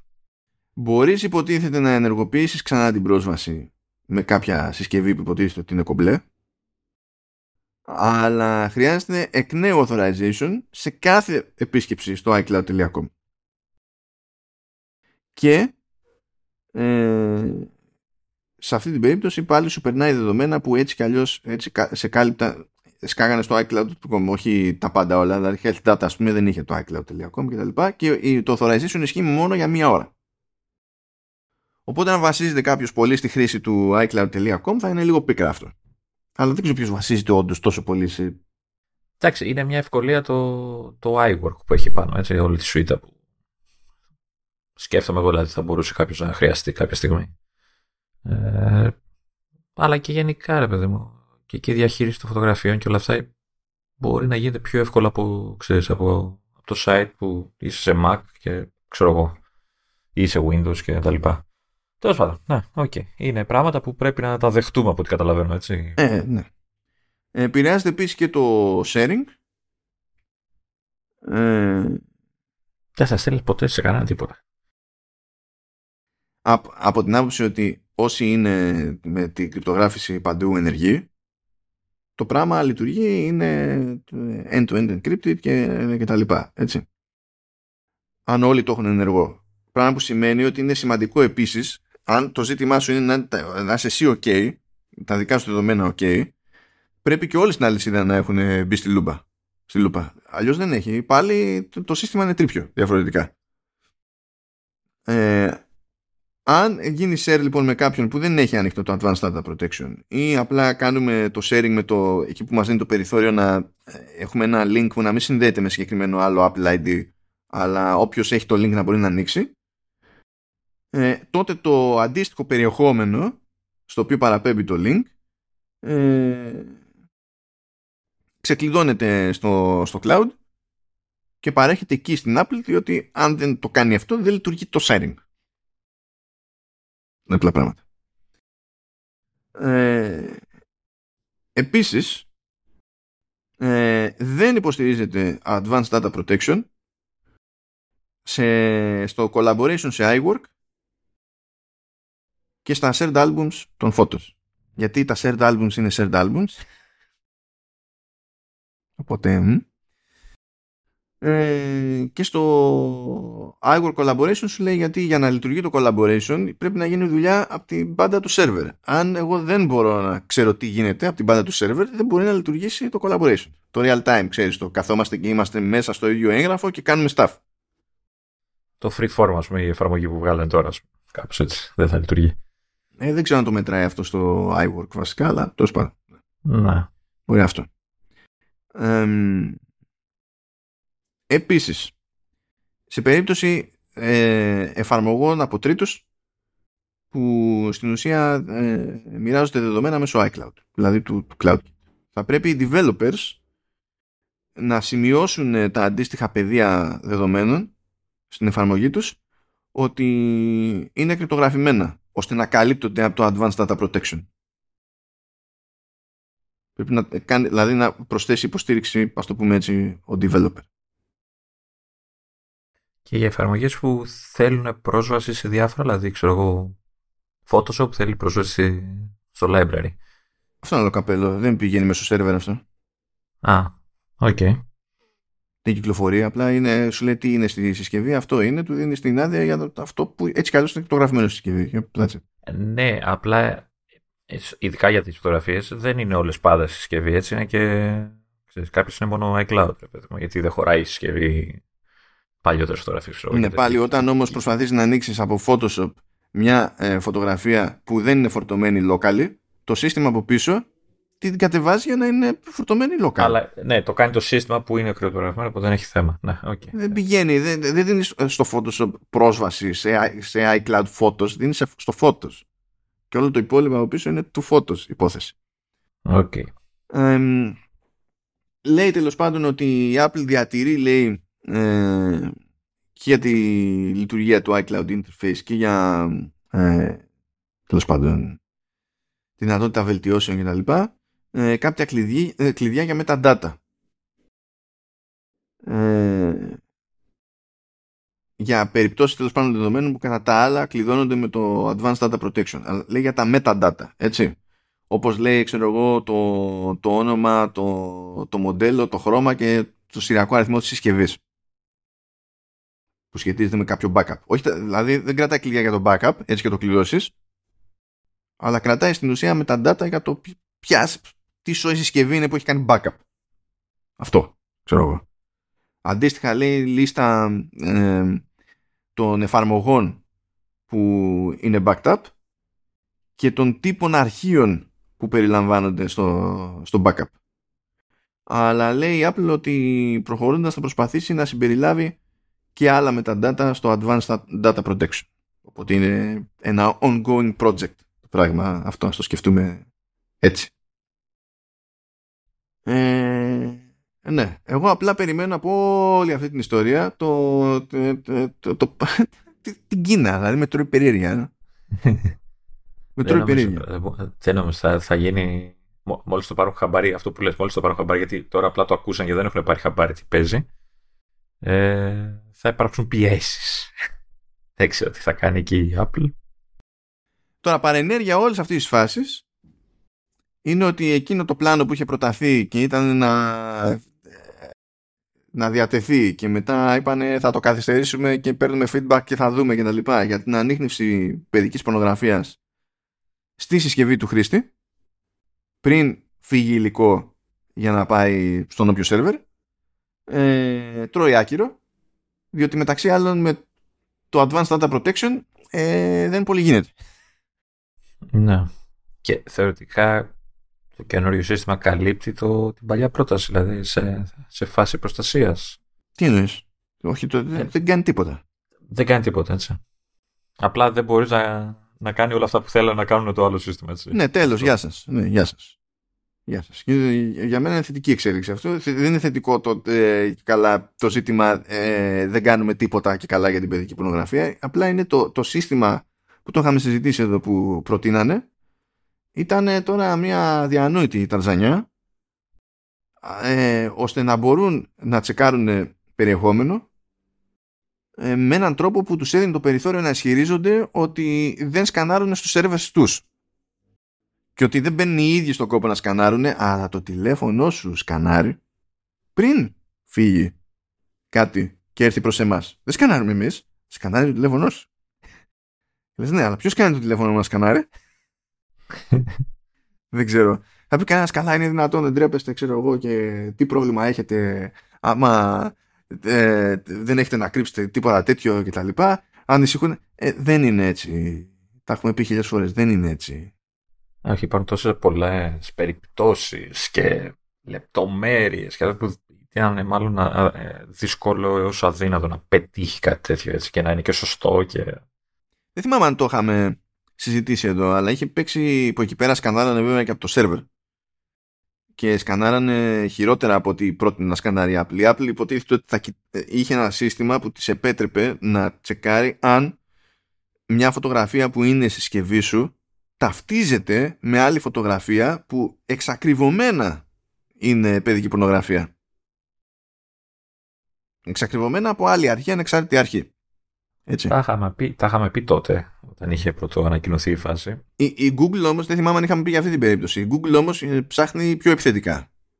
Δεν τσεκάρει μόνο τα εξακριβωμένα, προσπαθεί να καταλάβει και αν είναι και νέο περιεχόμενο, μοναδικό περιεχόμενο, είναι παιδί μου, αν είναι κάτι τέτοιο και έχει τρέξει άνθρωπο και του έχει μπλοκάρει όλους τους λογαριασμούς γιατί ο τυπάς ε, προσπαθούσε να συνεννοηθεί με παιδίατρο ο παιδίατρος του είπε στείλε μου μια φωτογραφία και έστειλε φωτογραφία και τον έφαγε.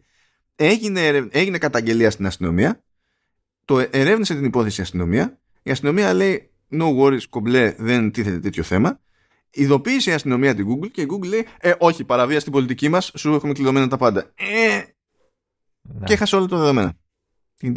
Εξαιρετικά. Για κάτι τέτοιες περιπτώσεις λοιπόν, επειδή η βλακεία πάει σύννεφο, γι' αυτό θέλει προσοχή στο τι ε, αέρα δίνουμε, διότι ναι μεν προφανώς πρέπει να κυνηγάμε τη, και να τα στείλουμε την παιδική πορνογραφία, αλλά αν είναι ε, για να γλιτώσουμε μία περίπτωση να φορτωνόμαστε ε, χίλιες ηλικιότητες, δεν είναι ωραίο, αλλά υπάρχει και ζύγι. Υπάρχει και αυτό. Το ζήτημα είναι να λύνουμε προβλήματα χωρίς να, να ανοίγουμε άλλο ένα εκατομμύριο τρύπες. Ναι, αυτά δεν είναι λύσεις. Τέλος πάντων, πάει και αυτό, το έφαγε δε μαρμάγκα. Και μπορούμε να ε, πούμε νομίζω, ότι... Νομίζω θα ησυχάσει και, το, και η Apple τώρα έτσι, γιατί θα έχει φάει πολλές μηνύσεις από αυτό το πράγμα και πολύ γκρίνια από παντού ρε παιδί μου, οπότε δεν νομίζω να δυσκολεύει να το, να το κόψει όλο αυτό. Ναι, δεν είναι γενικά δουλειά αυτό το πράγμα. Ε, θα έπαιζε κόντρα από παντού.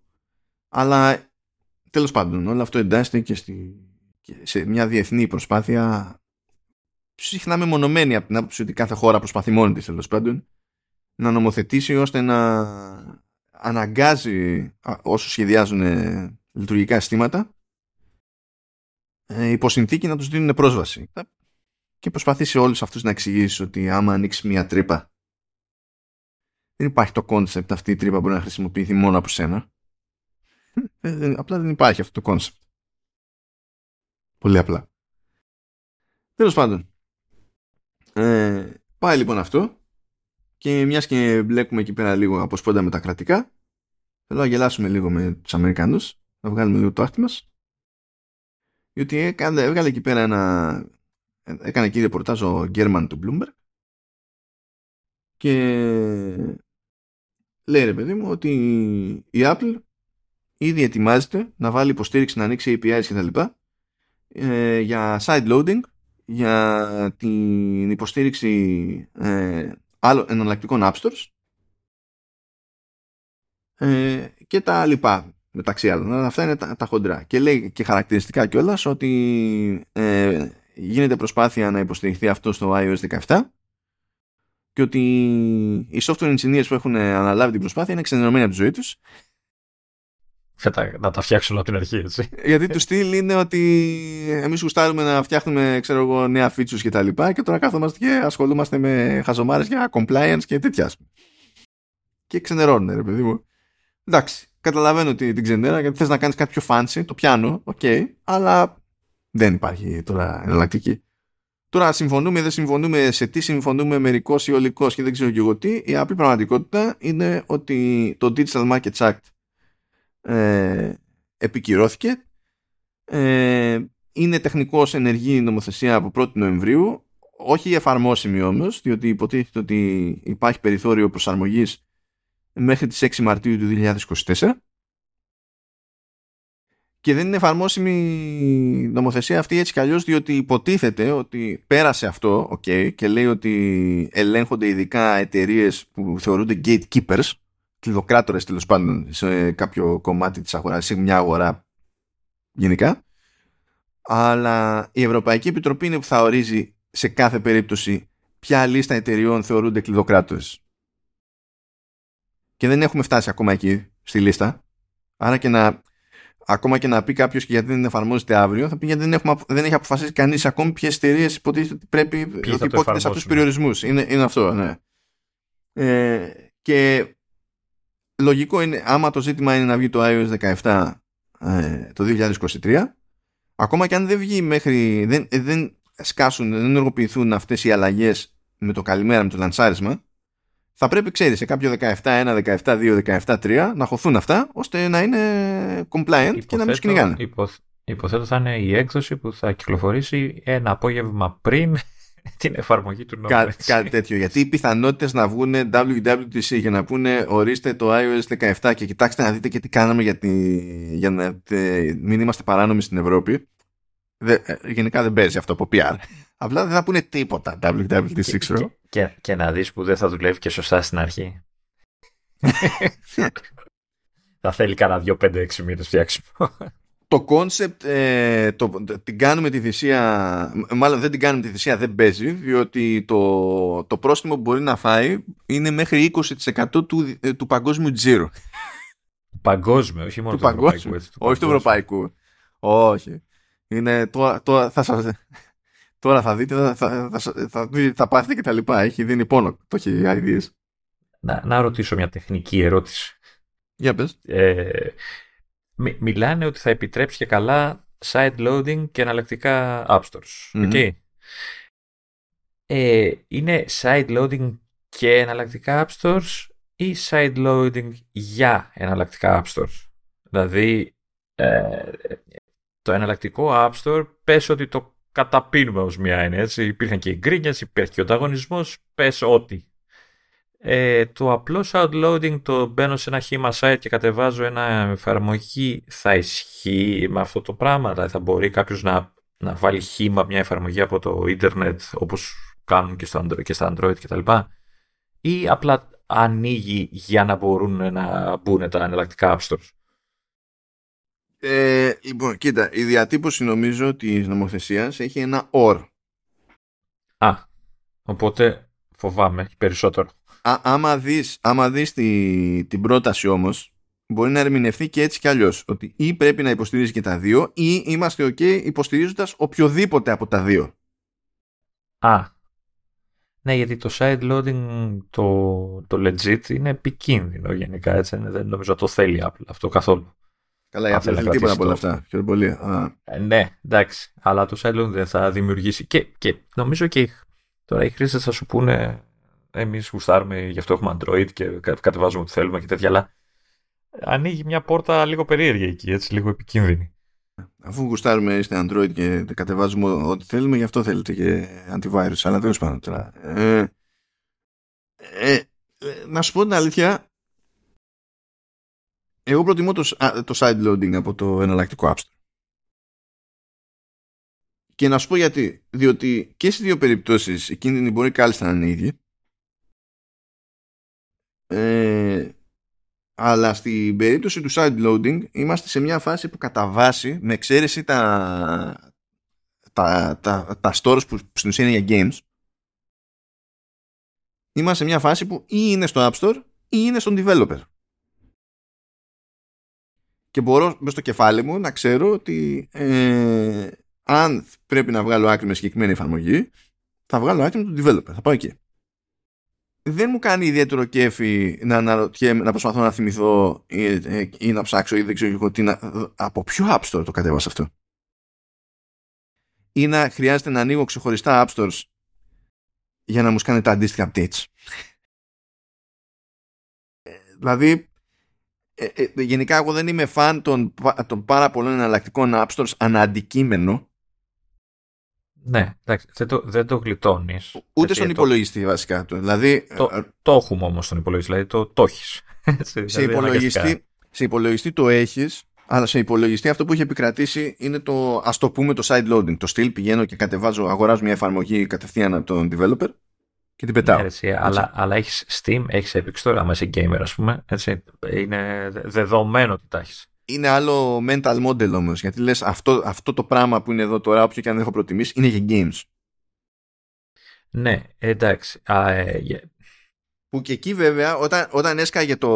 Όταν έσκαγε. Καλά, θα μου πεις υπήρχαν και άλλα. Υπήρχε το GOG και τα λοιπά. Όταν έσκαγε το, το Epic Store. Υπάρχει ακόμα.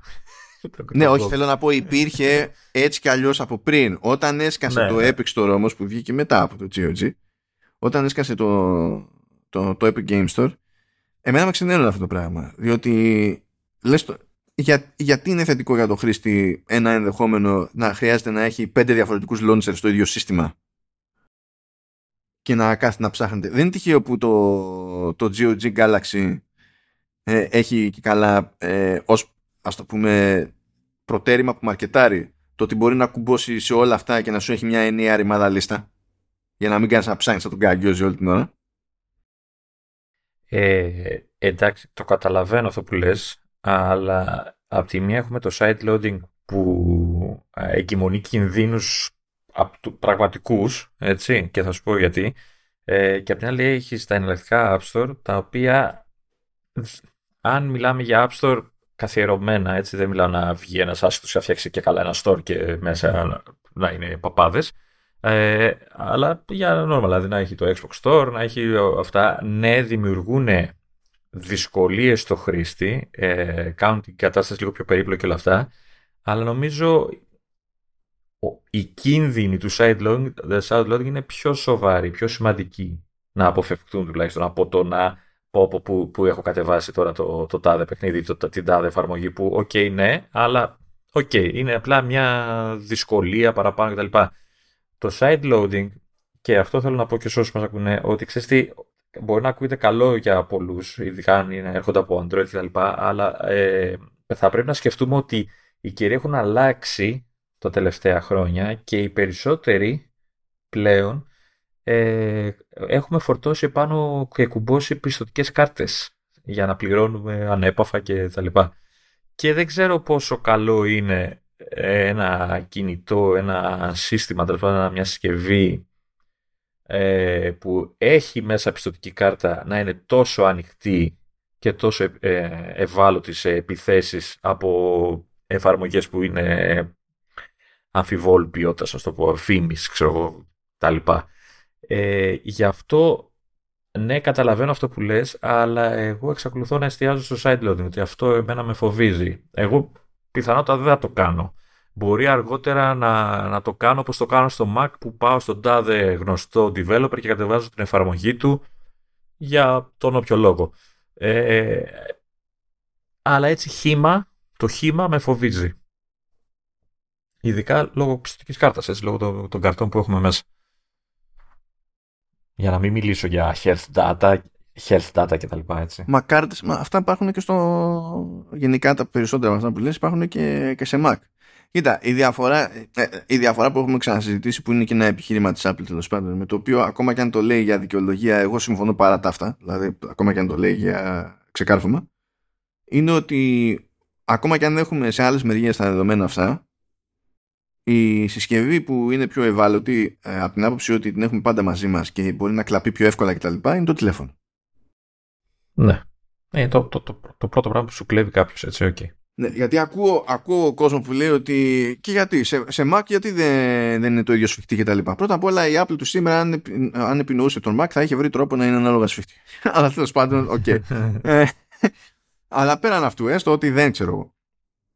Ε, το Mac δεν τον έχουμε αγκαλιά όλη την ώρα και κάποιος πρέπει να μπει στο σπίτι. Ε, ε, τι να σας πω, εμένα μου την έχουν πέσει μελωστό τρία τετράγωνα από το σπίτι μου. Είναι γενικά πιο εύκολο να πάρεις κάτι από μένα όταν εμφανίζει μπροστά μου μελωστό από το να μπεις στο σπίτι μου πρώτα για να πάρεις κάτι. Είναι, είναι, είναι ναι. κάπως έτσι. Αλλά τέλος πάντων, ας το πούμε ότι και καλά δεν υπάρχει διαφορά, είναι φιλοσοφική διαφορά κτλ. Είτε με εναλλακτικά app stores, είτε με side loading, πάλι έχεις έξτρα κίνδυνο. Και με τα app stores υπάρχει και ένα εναλλακτικό θεωρητικό σενάριο όπου μπορεί κάποιες μεγάλες εταιρείες να αρχίσουν να τραβάνε εφαρμογές από το App Store της Apple και να φτιάχνουν και καλά το δικό τους για την πάρτη τους. Αυτό μετά θα οδηγήσει σε άλλο χάος. Ε, προτιμώ να, ε, να αναρωτιέμαι λιγότερο για το πού είναι τι και ποιος έχει την πιθανή ευθύνη και τα, και τα λοιπά. Τώρα βέβαια ε, σε κάθε περίπτωση τώρα και στα δύο αυτά σενάρια είτε γίνουν, υποστήριχνουν και τα δύο είτε είναι το ένα έναντι, έναντι του άλλου κτλ. Ο κύριος όγκος των χρηστών ειδικά σε αυτή την κατηγορία και όχι σε Mac ας πούμε δεν νομίζω να μπει στον κόπο να ξεφύγει παρά μόνο αν ξυπνήσει μια μέρα η Meta και πει ότι εγώ το Facebook το έχω στο δικό μου το Metastore έχω ακούσει τέτοιες συζητήσεις σε θεωρητικό επίπεδο και καλά, ξέρεις, σε περίπτωση που γίνει αυτό και έχω ακούσει και τις απαντήσεις ότι παιδιά αυτό θα μπορούσαν να το είχαν κάνει στο Android, αλλά τόσο καιρό δεν το κάνουν. Ε, υπάρχει όμως η εφαρμογή, έχεις την επιλογή να το κατεβάσεις ε, από ποιο store θες, δηλαδή το, το δικό τους ή το κεντρικό ή το Όχι, μα δεν, μα δεν υπάρχει, δεν υπάρχει store, με, Metastore στο, σε Android. Δεν είναι αυτό το θέμα. Να. Μπορείς να το κάνεις sideload. Αν θες να το κάνεις sideload, το κάνεις. Αλλά θέλω να πω ότι ξεχνάμε λίγο ε, ε, γιατί δεν θεωρώ και εγώ αυτονόητο ότι θα μπει η Meta να φτιάξει το δικό του τώρα, ας πούμε. Πιο πολύ θεωρώ πιθανό να φάνε μια τρέλα στη Samsung επειδή δεν μπορούν να κρατηθούν και θα πούνε θα βάλουμε το, το, το App Galaxy, ε, το, το Galaxy Store, θα το βάλουμε στο, στο iPhone να το κάνουν για το σπάσιμο. Παρά για κάτι άλλο. Τέλος πάντων, ξέρω εγώ, okay έστω ότι εντάξει και τι, και τι έγινε σε αυτή την, την περίπτωση. Ε, πιστεύω ότι είναι πιο εύκολο να μπει στη διαδικασία μια μέτα ή, ή οποιαδήποτε μέτα να δοκιμάσει την τύχη της μια τέτοια κίνηση σε iOS επειδή είναι το iOS επειδή είναι ταυτόχρονα και statement και θα το χρησιμοποιήσουν για PR από το να μπουν στη διαδικασία να το κάνουν σε Android που έτσι κι άλλως είναι ένα συγκριτικό χάος σε αυτά τα θέματα Πιστεύω ότι είναι θέμα χρόνου να το προσπαθήσει κάποιος απλά για το νόρε. Δεν θεωρώ ναι. ότι θα γίνει η νόρμα, δεν θα πηγαίνει ο καθένας τώρα και η μάνα του να ανοίγουν. Ε, έχουμε το δικό μας App Store. Αλλά τέλος πάντων, OK. Okay. Δεν ξέρω, με προβληματίζει η φάση εμένα. Δηλαδή. Δεν ξέρω. Κοίτα, απ' την άλλη θα πρέπει γενικότερα, γενικότερα και ειδικά στην περίπτωση side loading θα πρέπει να φτιάξει ένα σύστημα ανάλογο, ξέρεις πώς έχει το gatekeeper στο, στο Mac ας πούμε και notarization και ιστορίες που αυτά τεχνικώς τα συστήματα τα έχει φτιαγμένα. Απλά θα πρέπει με υπογραφές και, και τέτοια ξέρω εγώ. Ε, ναι. Με φοβίζει η αλήθεια είναι. Με φοβίζει. Αλλά εντάξει, προφανώς δεν μπορούμε να το αποφύγουμε τώρα αυτό. Ε, σίγουρα θα κάνει χαρά η κοινότητα του, του, του jailbreak. Είμαι σίγουρος γι' αυτό. Τώρα, δεν ξέρω, ε, όλοι, όλοι, λέμε ότι εντάξει μου, σιγά, τι, τι έχουμε πια, τι έχουμε να κρύψουμε. Παιδιά, υπάρχουν, έχουμε πολλά δεδομένα στα, στα, στα γαμοκινητά μας και στις όλες τις συσκευές. Είναι πολύ περισσότερα από όσα πιστεύουμε ότι έχουμε και μπορεί να μας φαίνονται αθώα και ξέρεις, δεν είναι κάτι που μπορεί, σε νοιάζει να κρύψεις, αλλά εκεί έξω υπάρχουν άνθρωποι που μπορούν να τα εκμεταλλευτούν με το χειρότερο δυνατό τρόπο και δεν ξέρω, τέτοιες τρύπες ε, εμένα με τρομάζουν. Με, με τρόμαζε όλη η ιδέα χωρίς αυτές τις τρύπες. Δηλαδή, πάντα ήξερα ότι ό,τι και να κάνω εγώ στη συσκευή μου, πάντα θα υπήρχε το κενό ότι κάποια άλλη επαφή μου δεν το έχει κάνει. Οπότε τα δεδομένα μου είναι χήμα στο διαδίκτυο και, και είναι χήμα στο διαδίκτυο, έτσι παντού. Τώρα να έχουμε και άλλη τρύπα, εμένα με τρομάζει αυτό. Κοίτα, ε, έτσι όπως τα, πώς να σου πω, ε, τα περισσότερα από αυτά τα είχαμε γλιτώσει. Έτσι και η Apple είχε πει ότι, ξέρω εγώ, όχι 30%, 25%. Ε, και είχε πώς να σου πω, αποσυμφορηθεί λίγο το επίπεδο της γκρίνιας στους developers και τα λοιπά και διάφορες εταιρείες. Ε, τώρα υπάρχουν διάφορα ερωτηματικά στην όλη υπόθεση ως προς την εφαρμογή της όλης φράσης διότι ωραία τα κάνει αυτά η Apple έτσι δεν είναι πουθενά αυτονόητο ότι εσύ που είσαι developer δεν θα σε χρεώνει για να σε αφήνει να είσαι στο σύστημα; Ούτε η νομοθεσία το ρυθμίσει αυτό το πράγμα. Και δεν πρόκειται καμία νομοθεσία να το ρυθμίσει αυτό το πράγμα σε, ε, σε οικονομίες καπιταλιστικές. Θεωρείται τρελό φάουλ. Οπότε σε πρώτη φάση καλό είναι να έχετε κατά νου ότι το concept α τώρα έχω, ε, άμα δεν, μια, μια εφαρμογή δεν είναι από το App Store ε, αυτό σημαίνει ότι δεν θα κρατάει 30% η Apple. Άρα μπορεί ο developer να την έχει πιο φθηνά. Ε, ναι, καλά, είναι λίγο φανταστικό concept αυτό. Ναι. διότι δεν αποκλείεται έτσι, δεν αποκλείεται και ειδικά σε θέματα που έχουν να κάνουν συνδρομές και τέτοια είναι πιο εύκολο να συμβεί αυτό το πράγμα. Αλλά δεν είναι αυτονόητο ότι θέλει κάνει ο developer. Άμα θέλει ο developer το, ε, έχει μειωμένη τιμή εναλλακτικά μπορεί να θέλει να έχει αυξημένη κερδοφορία. Και, και τζίρο. Θα του πείτε εσείς ό,τι γουστάρει θα κάνει. Το ζήτημα είναι βέβαια τι γουστάρει να κάνει και η Apple. Θα σου πει ότι πάρα πολύ ωραία τα φτιάξα εγώ όλα αυτά τα συστήματα αλλά τώρα θα φτιάξω ένα άλλο flow στο Apple Developer Program ώστε για να μπορείς, δηλαδή πώς είσαι τώρα και δίνεις ένα κατοστάρικο το χρόνο εφόσον έχεις εφαρμογή και την εκδίδεις κανονικά στο App Store. Ε, τώρα θα σκεφτώ κάτι άλλο. θα το βρει, είμαι σίγουρος. Ε, ναι, καλά, ναι. Ή όπως έκανε, δεν θυμάμαι τώρα, το έκανε στην νομίζω στην Ολλανδία το έκανε, που τους λέει ότι θα πρέπει να κάνετε εσείς audit στον εαυτό σας για το τζίρο που κάνατε εκτός του συστήματος πληρωμών της Apple. Να μου δείχνετε δηλαδή τι, τι πήρατε από εκεί και να σας κρατάω όχι το 30% το 27%. Και σε περίπτωση που δεν κάνετε audit στην πάρτι σας, θα έχουμε άλλα. Το οποίο είναι τελείως παρανοϊκό, δηλαδή αυτό δεν είναι πρακτικό καθόλου και είναι παράνοια να γίνει και να σου λέει η Apple ότι εγώ θα σου κάνω οικονομικό έλεγχο στην ουσία και άμα δεν μου επιτρέψεις να σου κάνω οικονομικό έλεγχο θα, θα, είναι, είναι αστείο το concept. Εντάξει, τα έχουμε σχολιάσει αυτά εδώ πέρα. Ήταν too much. Too much. Too much, Apple. Too much. Οπότε είναι πολλά τα ερωτηματικά εκεί πέρα, ακόμα και ως προς την εφαρμογή. Θα γίνει το ένα, θα γίνει το άλλο, θα γίνουν και τα δύο. Ε, η Apple πώς θα βρει τρόπο να κρατάει μερτικό από την όλη υπόθεση; Διότι θα προσπαθήσει να βρει τρόπο, είναι δεδομένο. Και η Google θα προσπαθήσει να βρει τρόπο. Και κανένας δεν θα πει, μα και μου δεν πρέπει να είναι 30 κτλ. Κανένας δεν θα το πει αυτό το πράγμα, ξεχάστε το. Και από εκεί και πέρα όλη η φάση εναπόκειται από το ποσοστό που θα καταφέρει να κρατήσει κάθε εταιρεία με τον τρόπο της και την όποια διαφορά μένει το τι θα προτιμήσει να την κάνει ο developer. Τι θα προτιμήσει, όχι τι φαντάζεστε ότι βολεύει, τι, τι θα προτιμήσει. Είναι, θα, έχουμε μέλλον στη, στην όλη φάση εδώ πέρα. Και μιας και λέω για μέλλον, κάπου πέτυχε τώρα αυτό δεν το... Περί το να, περί το να σου άσχετο τώρα αυτό, ότι έχω ανοίξει το link για το, από το Six Colors που έχεις, το οποίο δεν ξέρω αν έχεις πάει στο site, έχει ένα, μια μπάρα κεντρική απάνω, ξέρεις, που έχει σαν μενού μπαρ και τα λοιπά, η οποία αλλάζει χρώματα, προφανώς τα έξι χρώματα που υπονοεί ο τίτλος του site, και εννοείται ότι είναι πάρα πολύ ωραίο που αλλάζει αυτή η χρώματα και αλλάζει και το, το address bar πάνω του, του Safari συνέχεια και αναβοσβήνει και με έχει προτίσει με αυτό το πράγμα. Ε, ε, τώρα προέκυψε, είναι από τις 12 του μήνα, το, το δελτίο τύπου βέβαια, αλλά τώρα το παίρνουν χαμπάρι από ό,τι φαίνεται. Ε, νέα ευρωπαϊκή ρύθμιση ώστε σε 3,5 χρόνια από την έναρξη ισχύω στη...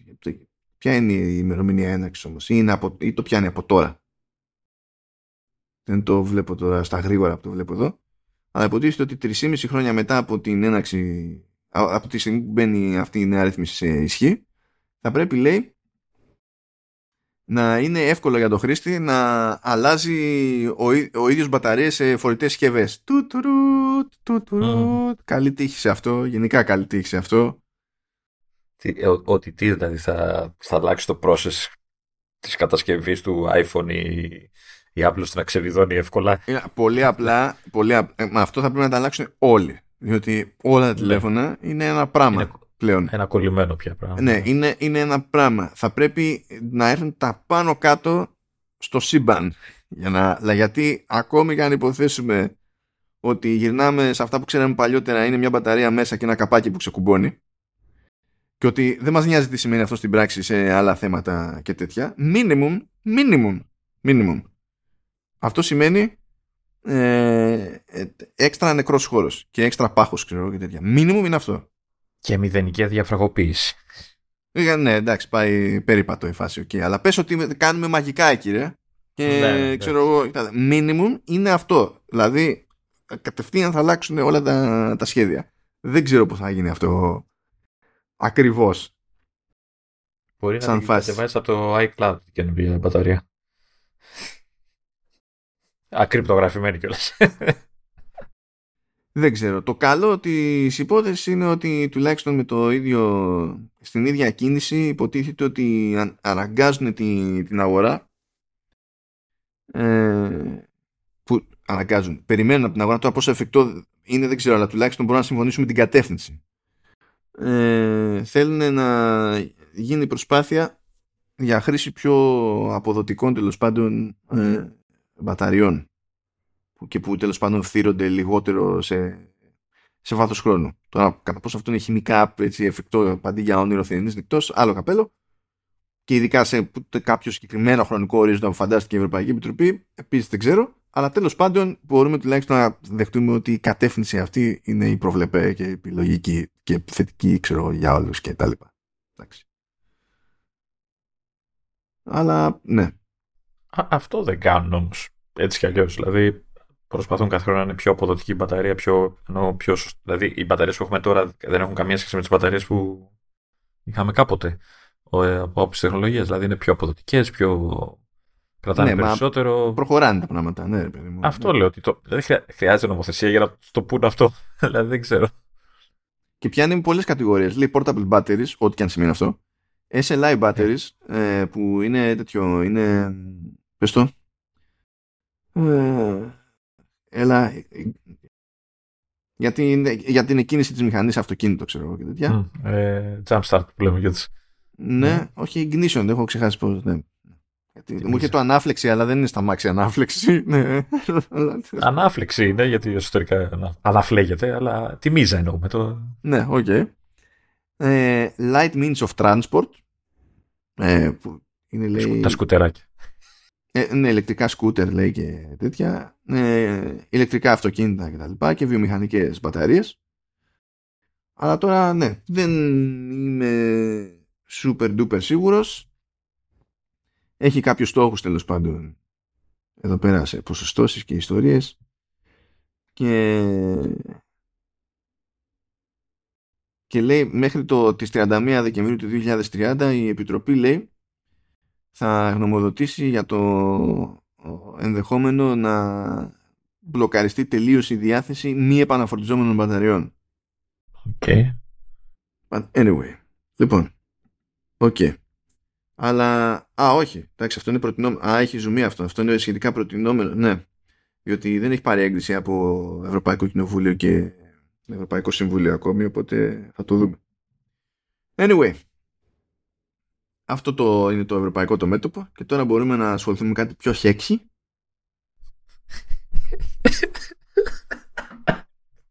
Δεν περίμενα πια να λειτουργήσει έτσι. Ε, όχι με αυτή τη φωνή, ρε φίλε. Ε. δηλαδή, τις ακούω και στα ακουστικά, δηλαδή. Ναι. ε, λοιπόν, ε, περίπου hardware yes. Και θα ξεκινήσω έτσι ήπια, διότι στο άσχετο έσκασε ένα firmware update στα AirTag και λέει «Α, ναι, έχουμε κάτι νέ, νέες λειτουργίες». Δεν χρειάζεται να ενημερωθεί κανένας. Πρέπει να το μάθουμε από κάποιο τυχαίο support document, ας πούμε, που φύτρωσε και, και τα λοιπά. Okay. Ε, είναι προφανείς όλα, όλες οι λειτουργίες που βάζουν. Λέει τώρα ότι με το τελευταίο firmware update σε AirTags τώρα μπορεί κάποιος να χρησιμοποιήσει το precision finding και στον εντοπισμό ε, αγνώστου AirTag. Α, άμα σε παρακολουθεί κανείς δηλαδή να το βρεις πιο εύκολα. Ναι, ναι. Ε, επίσης λέει όταν κάποιος έχει ξεκλείδω το, το, το, τηλέφωνο ε, θα υπάρχει ε, νέο notification που θα σκάει όταν τέλος πάντων κάποιο AirTag δικό του ε, έχει παραπέσει ή όχι απαραίτητα δικό του, έχει παραπέσει και είναι κοντά και τα λοιπά και βγάζει κάποιον ήχο και τα λοιπά. Ε, και ύστερα μπορεί μετά να το εντοπίσει είτε με τον ήχο είτε με precision finding και τα συνάφη. Οπότε λέει αυτό θα βοηθήσει ε, σε περιπτώσεις τέλος πάντων που δεν ακούγεται καλά ο ήχος που βγάζει το AirTag ή σε περίπτωση που κάποιος έχει βάλει χέρι στο ηχείο ώστε να μην ακούγεται. Οπότε θα σκάει και το notification αυτό. Πριν από ό,τι καταλαβαίνω δεν έσκαγε με ξεκλείδωτο τηλέφωνο ας πούμε. Και τέτοια. Ναι, έγινε αυτό, εντάξει. Ε, εμφανίστηκε ο Μινγκ Τσικούο για να πει ότι με αυτά που ακούει μάλλον δεν θα δούμε νέο iPhone SE το 2024.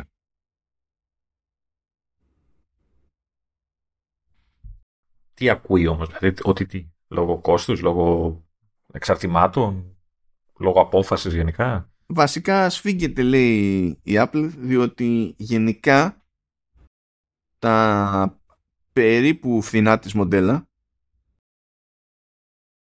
ναι, βασικά περίπου φθηνά δεν το λέω για αυτό που κατάλαβες που στέκει, το ξέρω πολύ αλλά επειδή έχεις ως παραδείγματα εδώ το iPhone SE, το iPhone 13 mini που αυτή τη στιγμή τέλος πάντων είναι το mini που υπάρχει και είναι πιο φθηνό ας πούμε και καλά σχέση με το 13 ή με τα 14 που να πάρεις αλλά βάζει μέσα και το iPhone 14 Plus λέει ότι αυτά τα μοντέλα δεν πηγαίνουν έτσι όπως ήθελε η Apple γενικά ναι, γιατί ο κόσμος γκρινιάζει για την ακρίβεια των συσκευών και παρότι αυτό τον αγοράζει συσκευή παίρνει την πιο ακριβή. Πέρα, κατευθείαν, Pro Max. Είναι δυνατόν να κάνει το, το φθηνότερο iPhone να κάνει ξέρω εγώ 500 ευρώ πόσο είναι 500 τόσα, θα δώσω 1400 για να έχω το κεφάλι μου ήσυχο. Ε, αλλά ναι, τέλος πάντων, OK. Okay. Ε, λέει λοιπόν ο Κούο ότι έτσι όπως το είχαμε συζητήσει και άλλη φορά ότι ακούγεται ότι θα γυρίσει στο design του iPhone XR που θα έχει οθόνη από πάνω μέχρι κάτω και τα λοιπά και ιστορίες και τέτοια και ε, λέει, λέει ο Κούο ότι με βάση αυτά που ακούει ε, ακούει ο Κούο το κλασικό ταστείο ε, η Apple θεωρεί ότι ίσως να μην έχει, επειδή αυτό θα φέρει τέλος πάντων και μια αύξηση στο κοστολόγιο των υλικών και τα λοιπά, ότι μπορεί να μην αξίζει τον κόπο με δεδομένο τον όγκο των συσκευών που πουλάνε συνήθως σε αυτή την πάντα του line-up. Δεν ανοίγει όμως μια τρύπα και στο line-up, δεν θα πρέπει να έχει κάτι σε αυτά τα χρήματα. Μπορεί ενδεχομένως να παίξει αλλιώς γενικά με το line-up να ρίξει μετά κάποια από τα 14, ξέρω εγώ. Θεωρητικά ναι. Παλιότερα ήταν το στάνταρ που το έκανε αυτό, ας πούμε.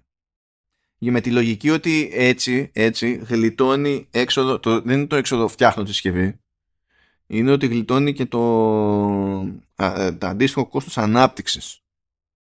Από την άποψη ότι αν απλά κρατήσει το προ-προηγούμενο και το βάλεις στη θέση του εσύ, δεν χρειάζεται να ασχοληθεί κάποιος να φτιάξει ξέρω εγώ, την καινούργια πλακέτα για το καινούριο εσύ και, και τα λοιπά. Οπότε γλιτώνουν και χρόνο και χρήμα σε αυτή τη φάση. Ε, δεν ξέρω, τώρα δεν θυμάμαι πόσο, πόσο, τι οθόνη έχει το, το εσύ το τρέχον. Ναι, είναι νομίζω 5,7. Α, δεν είναι, δεν είναι απαραίτητα μικρό.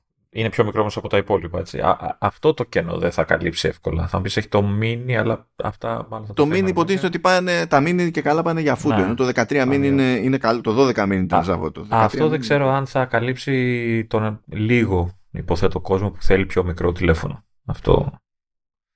Α, δεν είναι 5,7, sorry, είναι 5, όχι 5,4 είναι το, το mini, τι λέω. Mm. Αλλά τέλος πάντων, το, το καινούριο το εσύ με αυτά που ακουγόντουσαν τέλος πάντων θα πήγαινε σε 6,1 και πάλι. Δηλαδή, οπότε θα ήταν. Να, να. Τώρα ναι, είναι ένα ερωτηματικό λίγο αυτό. Ε, γίνεται λόγος για iPad Pro του 2024 με οθόνες OLED. Και ότι προσπαθεί να δώσει πόνο η Samsung για την κατασκευή. Αυτό περιμένω εγώ. Κάνει τέτοιο, ε, έχω ξανακούσει βασικά ότι θέλει μια, ένα συγκεκριμένο στυλ OLED η Apple που έχει ε, δύο στρώσεις. Το οποίο εξηγεί γιατί θα είναι και σε iPad Pro που κάνει απλά λεφτά. Γιατί όταν θα σου λέει ότι το, η δική μας οθόνη OLED αντί για ένα πάνελ θα έχει δύο αυτό περιμένω είπαμε να πάρω. Σταμάτα. Και υποτίθεται ότι τέτοιου είδους οθόνες θα επιχειρήσει να βάλει και σε, και σε, και σε Mac. Τώρα το timing είναι... Ποιος ξέρει; Ε, οι, οι οθόνες αυτές δεν θα είναι ευθυνές ούτε τα λάθος. Και υπάρχει πάντα και το ερωτηματικό στην περίπτωση του OLED panel εφόσον μιλάμε για computing το τι γίνεται με ενδεχόμενο burning. Αν και με, με stack από panels, δηλαδή με δύο panels και εγώ το ένα πάνω στο άλλο, δεν ξέρω αν υπάρχει καμιά διαφορά προς αυτό. Δεν το έχω ψάξει. Να κάνει ένα αλλαγή, ξέρω εγώ, από το ένα στο άλλο. Για να... Όχι, υποτίθεται ότι χρησιμοποιείς και τα δύο για να έχεις τέτοιο, ε, για να έχεις τη σούμα, ξέρω εγώ, στη φωτεινότητα και τέτοια. Γιατί σε σχέση με LCD, το OLED ε, δεν έχει τις ίδια, τα ίδια τα βάνια στη φωτεινότητα που αυτό παίζει ρόλο στο computing. Γιατί άμα είσαι σε ένα φωτεινό μέρος θες, ε, θες γενικά να δεις καλά. Ενώ στη mm, τηλεορασάρα ξέρω εγώ που είναι τώρα θα ράξουμε θα δω ταινία. Δεν είναι το ίδιο. Θα, δηλαδή μάνι μάνι θα είσαι εξορισμούς σε εσωτερικό χώρο είναι λίγο αλλιώς ε, και ναι είναι ένα ερωτηματικό αυτό έχει πλάκα γιατί ε, ως συνήθως τον ακούω συζητήσεις και τέτοιο, προσπαθούν να τα ερμηνεύσουν αυτά, αλλά είναι κάτι αδιανόητα. Και λέει, Ναι, αλλά δεν υποτίθεται ότι ετοιμάζει και micro LED. Θέλετε να δώσετε. Άντε πάλι με το micro LED. Ε, αυτό. Το αγαπημένο μου παράπονο είναι γιατί στα, τα, τελευταία iPad, ε, στα τελευταία iPad Pro δεν έχουν βάλει ε, τέτοιο οθόνη mini, με mini LED όπως έχουν στο μεγάλο το iPad Pro. γιατί δεν χωράει το φτιάχνει κανένας τόσο μικρό το πράγμα γι' αυτό αλλά τέλος πάντων okay. Anyway, και μιας και, μιλάμε, και μιλάμε για οθόνες, πετάχτηκε εκεί πέρα και ο Γκέρμαν, αν και συνήθως στις οθόνες και τα λοιπά ε, ε, δεν μπλέκει μόνο ο Γκέρμαν. Ε, μπλέκει, δεν μπορεί να πω Ράσελ, αλλά δεν είναι Ράσελ. Καλώς είναι ένα που έτσι κι αλλιώς παρακολουθεί γενικά το τι παίζει σε supply chains και τα λοιπά για οθόνες ασχέτως των υπολείπων ας πούμε. Ε, όταν θυμηθώ το όνομα θα το, Δεν υπάρχει περίπτωση με μια ώρα ύπνο; Ναι, εντάξει. Ε, όχι, δύο, δύο. δύο. Να, εντάξει. Δύο. Χώρισα και άλλη μία. Ε, ε, λέει η Apple ετοιμάζει πολλαπλά νέα monitor. Αρχίζουμε και ε, είμαστε Με παρακολουθούν έτσι. Με παρακολουθούν αυτό. Ξέρεις τι θα γίνει. αφού... ξέρεις, τι θα γίνει. Θα βγει και θα είναι τέτοιο. Θα έχει πάλι την καλύτερη webcam που έχουμε βάλει ποτέ για, για Κάθε, είναι... κάθε ένα από αυτά που θα βγάλει θα έχει και μεταξύ τους, όπως θα τα λέει, ένα-ένα, θα έχει την καλύτερη από το προηγούμενο καινούριο. Τώρα κάτσε να δούμε γιατί και ο Γκέρμαν έχει, είναι και λίγο μαγικός. Δηλαδή λέει multiple και μπορεί να εννοεί δύο. Και να είναι η επόμενη Α. XDR και η επόμενη studio display. Θα πεις, ε, χαίρο πολύ. αυτό, τέλος πάντων. Ε, λέει ότι οι νέες οθόνες θα έχουν επίσης Apple Silicon όπως είναι το, το Studio Display. Το Pro Display XDR δεν είναι με Apple Silicon. Βέβαια στο Studio Display έχουμε και αυτό το φαινόμενο το ότι τρώει σήμα και πρέπει να βγάλουμε όλη την οθόνη από την πρίζα για να... αυτό, ναι, OK. Okay. Ε, δεν έδωσε χρονικό ορίζοντα, δεν έδωσε άλλες λεπτομέρειες κτλ. Ε, λέει πάντως ότι ε, η νέα Pro Display XDR δεν θα προλάβει μάλλον το λαντσάρισμα καινούριο Mac Pro, έτσι λέει. Ότι είναι για πιο πέρα.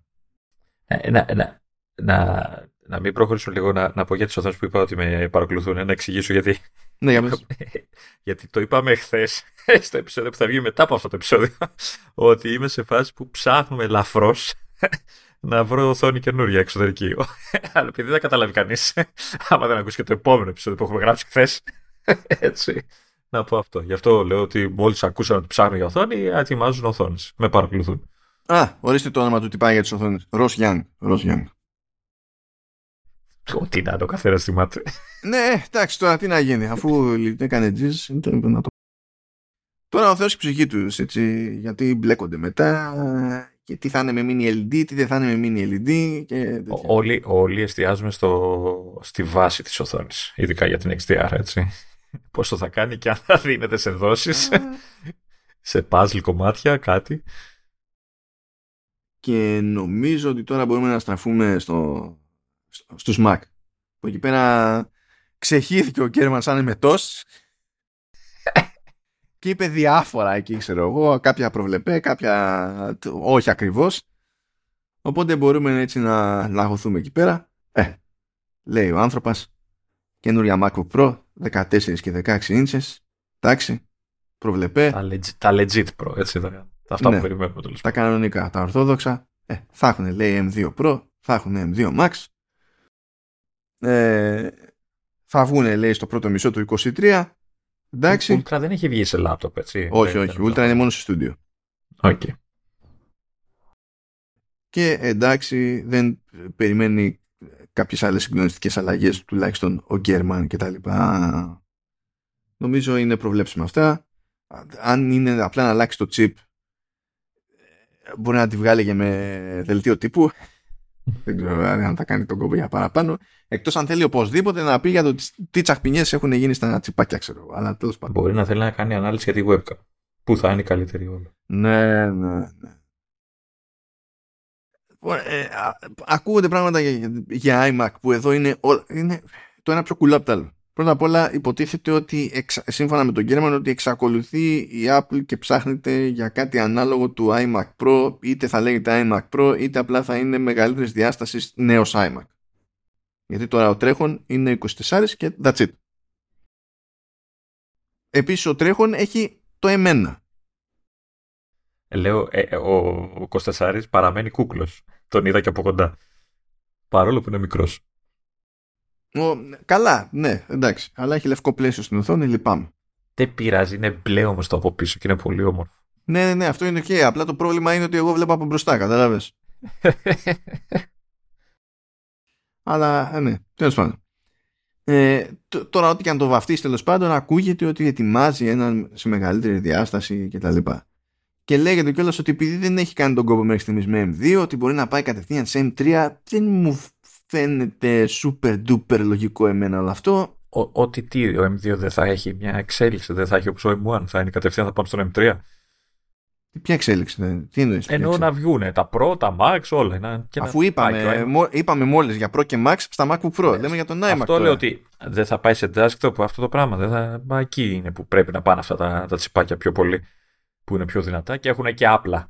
Εγώ αναρωτιέμαι πιο πολύ με τη λογική, γιατί δεν μπορεί να είναι τόσο αδιανόητα δύσκολο να πεις ότι έβγαλα τον M2 στο MacBook Air, ε, δεν μπορώ να τον χώσω και στο καινούργιο τον iMac. Δηλαδή, εμένα μου κάνει εντύπωση που το έχει κάνει ήδη. Και από ένα σημείο και έπειτα όσο καθυστερεί να κάνει ένα τέτοιο refresh, προφανώς μετά θα είναι πιο λογικό να πάει κατευθείαν στον M3. Αλλά γιατί δεν έχει γίνει ακόμα αυτό το ενδιάμεσο βήμα, αυτό είναι λίγο που με παραξενεύει. Ε, εννοείς ότι έχουν αργήσει να προχωρήσουν σε αυτό το πράγμα; Ότι έχουν ναι. αργήσει, ότι θα μπορούσαν ήδη σχετικά εύκολα φαντάζομαι εγώ να είχαν βγάλει και μια έκδοση του iMac με M2. Μα άμα βγάλουν τώρα iMac με M3 που λέει ο... Μα δεν λέμε για τώρα, είναι ότι απλά σου λέει ότι η επόμενη περίπτωση iMac θα πάει κατευθείαν σε M3, δεν Ενώ, λέει για ε, τώρα. Ναι, γιατί αλλιώς θα μπλέξουμε άμα είναι κοντά. Ε, μα προφανώς δεν βγάζει νόημα. Ναι, ναι, ναι, θα μπλέξουν όλα. Ε, αλλά, ναι, Anyway, τέλος πάντων. Εδώ δεν έχει βγάλει Mac Mini με M2 απλό, ρε παιδί μου. Περιμένανε πόσοι και πόσοι. Και αυτή είναι μια τρύπα ε, και λέει ο Γκέρμαν ότι ε, τεστάρει η Apple τέλος πάντων μοντέλο με, με M2 Pro και M2 Max. Τι πούρτα είναι αυτή; Αποκλείεται να βάλει M2 Max εκεί μέσα. Απλά για το positioning του προϊόντος δηλαδή. Ποιος είναι ο λόγος να βάλεις M2 Max; Τι κάκυρο είναι αυτό. Για, γιατί να μην πάει κατευθείαν στο στούντιο εννοείς κάποιος. Ναι, δηλαδή δεν... Γιατί δεν είναι ότι άμα θα σου βάλει M2 Max σε, σε mini αντί να κάνει θα, θα 1300 θα κάνει 1400. δεν είναι αυτό το πράγμα. Ναι. Και καλά θα πεις, θα τη καπουλάρουμε, θα, βγάλω, θα τη βγάλω με Max ε, chip στη φτύνια και καλά. Δεν πρόκειται, δηλαδή δεν το καταλαβαίνω αυτό. Να κάνει testing η Apple το καταλαβαίνω, because reasons. Αλλά να βγει, δηλαδή δεν είναι τυχαίο που όσο παρακαλάμε για Mac Mini έτσι λίγο πιο τροφαντό παρακαλάμε να βγάλει, να, έχει τον Vanilla, αλλά να βγάλει και με, και με Pro. Δεν παρακαλάει κανένας για Max, Mac Mini τώρα. Δηλαδή, αυτό που παρακαλάμε είναι να κάνει ένα redesign, αλλά σύμφωνα με τον Γκέρμαν δεν θα γίνει πάλι αυτό. Θα πεις... στο, στο Mac Mini εννοείς; Ναι. Ναι. Τι να το κάνω όμως, πάλι τετράγωνο δεν θα είναι, δεν μπορεί να τελειώσει, να, τελείως, να, να, να φύγει τελείως από αυτό το design. Μπορεί δηλαδή, αλλά δεν νομίζω να το κάνει. Ε, χαίρομαι πολύ, ε, Λεωνίδα, αλλά πώς άλλαξε εκεί πέρα τον, τον iMac. Μπορεί να κάνει μια τσακμιά, να πειράξει κάτι μετά από τόσα χρόνια είναι αυτό το πράγμα. 300 χρόνια έχει αυτό το design. Να το βάλει λευκό πλαίσιο από πάνω. να σου τη βαράει εσένα. Ε, τουλάχιστον δεν είναι μέσα στη μάπα μου στην οθόνη γύρω-γύρω. Οπότε τέλος πάντων, OK. Okay. Ας δούμε εκεί πέρα. Ε, MacBook Air είναι τι κάνει νιάου νιάου στα κεραμίδια. Δηλαδή αυτό είναι φρέσκο, δεν πρόκειται να γίνει τώρα ξαφνικά κάτι με το MacBook Air.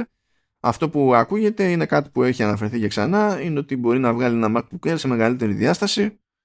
Τι με χαλάει η προοπτική, αν κρατήσουν δηλαδή σε λογικό πλαίσιο και την αύξηση της τιμής του; Βασικά ε, έχει, βγάζει νόημα αυτό μόνο αν κάτσει ανάμεσα στην τιμή του πρόσφατου MacBook Air στις 13 υπέρα και, στο, και στην τιμή του φθηνότερου κανονικού MacBook Pro. Του καινούριου που θα βγει ή αυτού που τρέχει τώρα. Τι σημασία έχει, τα price points είναι αυτά που είναι.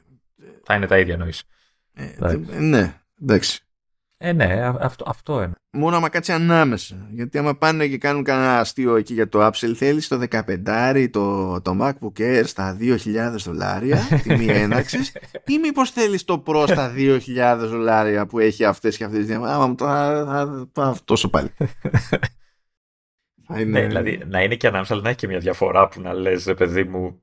Ε, δεν έφτασα, ξέρεις, δεν έχει 50 ευρώ διαφορά. Οπότε πάω στο Pro να έχει διαφορά να αξίζει το, να, να κινηθεί κάποιος στο Air. Ε, τώρα για Mac Studio σου λέει, ε, θα βγει κάποια στιγμή με M2 Max και M2 Ultra. Είχαμε πει τις προάλλες ότι είχαν βγει και κάτι σκορ στο Geekbench που έλεγα ότι στο Multi δεν βγάζανε νόημα και μετά από λίγες μέρες βγήκαν άλλα σκορ στο Geekbench που βγάζανε νόημα στο, στο Multi. Οπότε ψιλομέσα έπεσα μάλλον σε αυτή τη θεωρία. Και το χοντρό της υπόθεσης είναι ο Mac Pro που είναι η προφανής εκκρεμότητα στο lineup for starters το έχουν τάξει, δεν το έχουν τάξει κιόλας. Δεν είχαν πει κάποια στιγμή ότι. Ναι, το έχουν τάξει, ναι. Μα είχε βγει ο Τζον Τέρνους εκεί πέρα και λέει το επόμενο που μένει στο lineup είναι ο Mac Pro. Αλλά δεν είναι σήμερα η μέρα. Δηλαδή το έχει πει δημοσίως σε παρουσίαση ναι, κανονικά, ναι, όχι το, το, τον άκουσε κάποιος να το ψιθυρίζει στο φυτό του. Ε, αυτό που βγαίνει και λέει ο Γκέρμαν είναι ότι ενώ υπήρχε εκεί πέρα μια σκέψη να φτιαχτεί ένα άλλο πιο κουλό τσίπ ακόμη για το Mac Pro, ότι μάλλον πάει αυτό το πλάνο. Πώς φάνηκε, Λεωνίδα. Ε, ναι, ξέρω εγώ.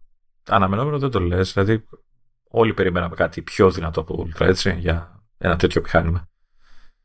Οπότε τι, πάει και όλο το μηχάνημα; Ε, όχι, γιατί έτσι κι αλλιώς το έχουν δεχτεί ότι έρχεται και ο Γκέρμαν λέει ότι όντως ετοιμάζεται αλλά λέει ότι τώρα ε, εκείνος ποντάρει στο ότι θα βγει μόνο με έκδοση Ultra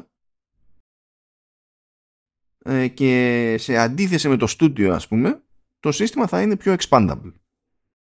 Α, δηλαδή σαν επεξαστής δεν θα δίνει κάτι παραπάνω σου. Ε, άμα είναι το ίδιο chip, είναι το ίδιο chip. Είναι αυτό.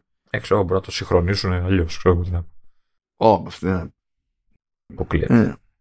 Και γιατί σου λέει το, η αρχική σκέψη ήταν να φτιάξουν κάτι που τέλος πάντων ο, για χάρη συνεννόησης φαντάζομαι ο Γκέρμαν το έλεγε extreme και, και καλά πάνω από ultra και ότι στην ουσία θα ήταν σαν δύο ultra που ο ένας ultra είναι σαν δύο max οπότε είναι, είναι σαν να συμπληρώνει το καρέ ας πούμε.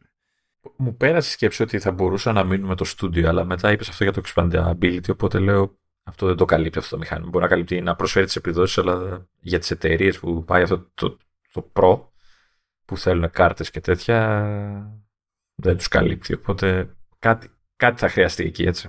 Για την επέκταση, ο Γκέρμαν αναφέρει, ξέρω εγώ, additional memory, storage και other components. Τώρα, τι σημαίνει το other components, δεν ξέρω.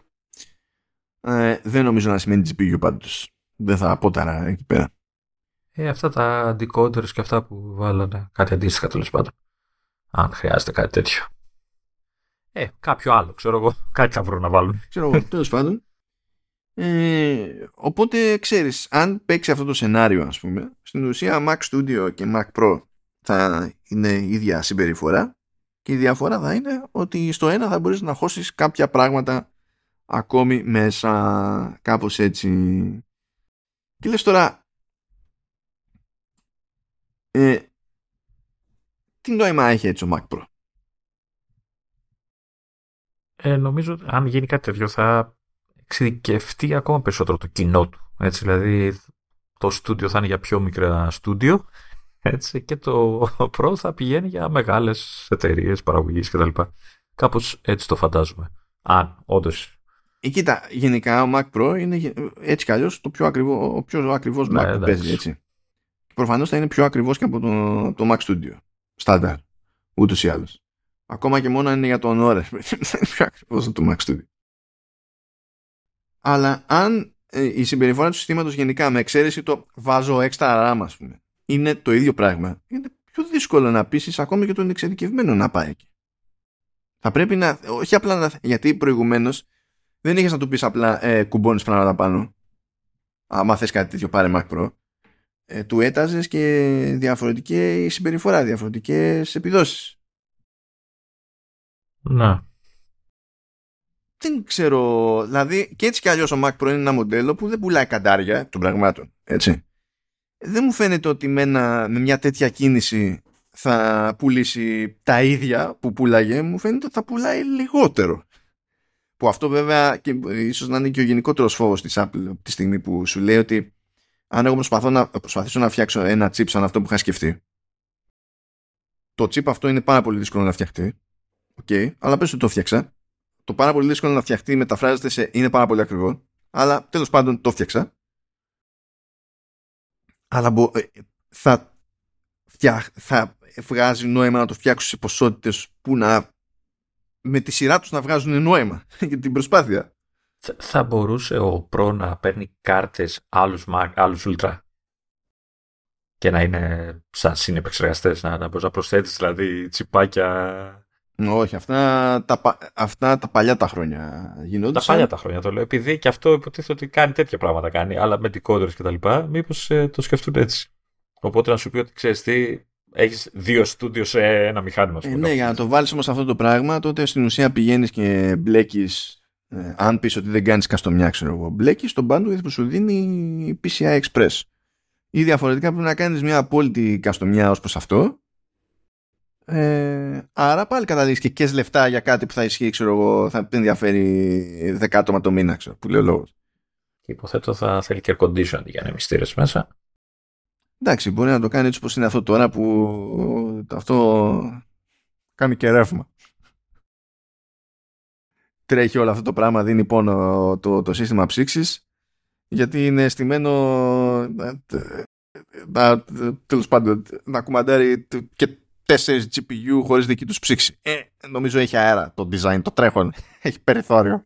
Αλλά ναι, τέλος πάντων ε, είναι λίγο περίεργο. Ίσως γι' αυτό, γι αυτό και να καθυστερεί κιόλας η Apple, έτσι και δεν βιάζεται έτσι, δεν έχει μεγάλο κοινό για να πει ότι θα πουλήσω κτλ. Αλλά νομίζω δεν βιάζεται γιατί μάλλον το ψάχνει ακόμα πώς θα το πλασάρει, πώς θα το φτιάξει για να το πλασάρει. Κοίτα, αν είναι να καταλήξουμε έτσι, η διαφορά να είναι αυτή, μήπως έχει νόημα να πεθάνει ο Mac Pro; Αυτό τώρα μια εταιρεία θα στο πει. Γιατί δεν ξέρω αν το στούντιο καλύπτει μια εταιρεία, όχι από επιδόσεις, από τα υπόλοιπα. Μια εταιρεία παραγωγής έτσι μεγάλη κτλ. Δεν ξέρω αν θα καλυπτόταν από Κοίτα, με δεδομένο ότι από τα στάνταρ ε, σχόλια εκείνων που τέλος πάντων πήγαιναν στον αυτόματο σε Mac Pro όλα αυτά τα χρόνια. Το, το, το στάνταρ όταν βγήκε ο Mac Studio ε, είναι έδωσα αντί για, για 12 χιλιάρικα έδωσα 4 και η επιδόση είναι τέρμα θεού. Να. Δεν ξέρω. Ε, λίγο με, την GPU δεν ξέρω, δεν ξέρω. να, να έχουν θέμα δηλαδή που δεν θα μπορούν να βάλουν άλλη GPU απάνω. Επίσης δεν νομίζω ότι τους νοιάζει τόσο. Γιατί προφανώς δεν μιλάμε για μηχάνημα που θα πάει για gaming. Το ζήτημα δεν είναι τι κάνει σε gaming. Το ζήτημα είναι τι κάνει σε ναι. content creation και workflow acceleration κτλ. Έτσι. Αυτό. Δεν τα έχει πάει άσχημα σε αυτό μέχρι στιγμής η Apple και προφανώς θα βελτιωθεί η κατάσταση προχωρώντας. Δηλαδή, έτσι κι αλλιώς αυτά που ακούγονται για. αυτό που ισχύει και στον απλό των M2 και αυτά που ακούγονται και για M2 Pro, M2 Max κτλ. είναι ότι μάλλον θα ανέβει το ταβάνι και σε CPU cores και σε GPU cores. Οπότε και η απόδοση ανακόρνα έμενε ίδια ας πούμε μόνο που θα ρίξει παραπάνω πυρήνες στο πρόβλημα ε, δηλαδή τέλος πάντων θα έχεις παραπάνω πράγμα και θα ανέβει και το ταβάνι στη, στη RAM όπως ανέβηκε και στον Vanilla τον M2 από 16 σε 24 αυτό θα πάρει και σαφώς προς αυτό θα πάρει τη, η μπάλα και τους άλλους. Ή δεν θα μπορείς να βάλεις ξέρω εγώ με ξέρεις να βγει όντως αυτός ο Mac Pro και να μπορείς να κουμπώνεις πάνω έξτρα. Θα λειτουργούν αναγκαστικά με άλλο bandwidth. Αλλά δεν θα μπορείς να βάλεις πάνω 1,5 τέρα RAM όπως είναι με τον Mac Pro που είναι τώρα με Xeon και τέτοια. OK. Okay. αλλά απ' την άλλη δεν έχεις και το memory bandwidth που έχεις τώρα με, M2, με, με ένα Ultra δηλαδή κάτι κάνεις κάτι κερδίζεις αυτό το δεν έχεις και την ποσότητα που ίσως χρειάζεται κάποιος για τη δουλειά του ε, σε μνήμενο γιατί έχει ταβάνι πολύ πιο χαμηλό από ότι αυτό που είχε ο Pro, το στούντιο λέω. Έτσι. Δεν ξέρω αν η μνήμη που εσύ λες ότι είναι απλά προσθέτω μνήμη είναι βασικός παράγοντας για κάποιον. Ναι, τώρα δεν ξέρω για κάθε πιθανό. Η αλήθεια, η αλήθεια είναι ότι αν, αν, αν καταφέρει και καλύψει το μεγάλο ποσοστό των επαγγελματιών με ένα στούντιο πιο καινούριο κτλ. με καινούριο επεξαστή. Ε, εντάξει, αυτοί που θα καλυφθούν κερδίζουν και σε χώρο, έτσι, σε physical space, ρε παιδί. Γιατί... Καλά, σε, σε χώρο, σε κατανάλωση, σε ναι, θερμότητα, ναι. σε λεφτά. Και είναι, δηλαδή, κάποιος που, που είχε Mac Pro και τον ένοιαζαν οι επιδόσεις του, του M1 Ultra στο form factor του, του, του studio, ε, είναι φάση, έχει τικάρει όλα τα κουτάκια, ας πούμε. Εφόσον δεν τον εμποδίζει το ότι το ταβάνι εκεί στη RAM, ξέρω εγώ, είναι 128, ρε παιδί. Είναι, είναι, είναι food for thought τώρα αυτό. Πάντως πρέπει σου να την προβληματίζεις για την ίδια, γιατί έχει αργήσει πολύ από τότε που το έχει τάξει, οπότε μάλλον και αυτοί ψάχνονται ακόμα. Ναι, εγώ θεωρούσα ότι ένας λόγος που αργεί είναι ότι το να φτιάξεις εκείνο το chip που υποτίθεται ότι θα ήταν για την part του είναι μεγάλη πικρά. Ναι. Και θα είναι λογικά. Και... Αλλά όταν σκέφτονται να μην το φτιάξουν τελικά. Το... Δεν το αποκλείω να, να, μην, να, το, να μην το φτιάξουν. Δηλαδή, εγώ πιστεύω ότι μπορεί να το παλεύουν ακόμα. Δεν ξέρω. Και γι' αυτό να, να καθυστερούν. Να έχει περάσει δηλαδή αυτό που άκουσε ο, ο Γκέρμαν. Ε, να είναι, ξέρεις, ε, απλά ότι μπήκε στο τραπέζι και η φάση ότι ξέρεις τι, αν δεν το καταφέρουμε μέχρι τότε πάει για, για φούντος, ε, αλλά δεν ξέρω το έχει παρατήσει τελείως σαν ιδέα. Δεν ξέρω. Δεν ξέρω. Άλλος άσχετο, έπεσα εδώ πέρα σε ένα τέτοιο σε ένα γράφημα με το, τις πλατφόρμες που χρησιμοποιούν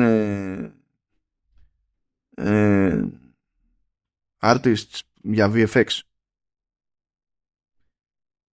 και είναι λέει 29% Windows 11% ε, macOS και 60% Linux δεν είμαι σίγουρος. Δηλαδή, θα πω ότι Linux ε, θα είναι τέλος πάντων σε farms.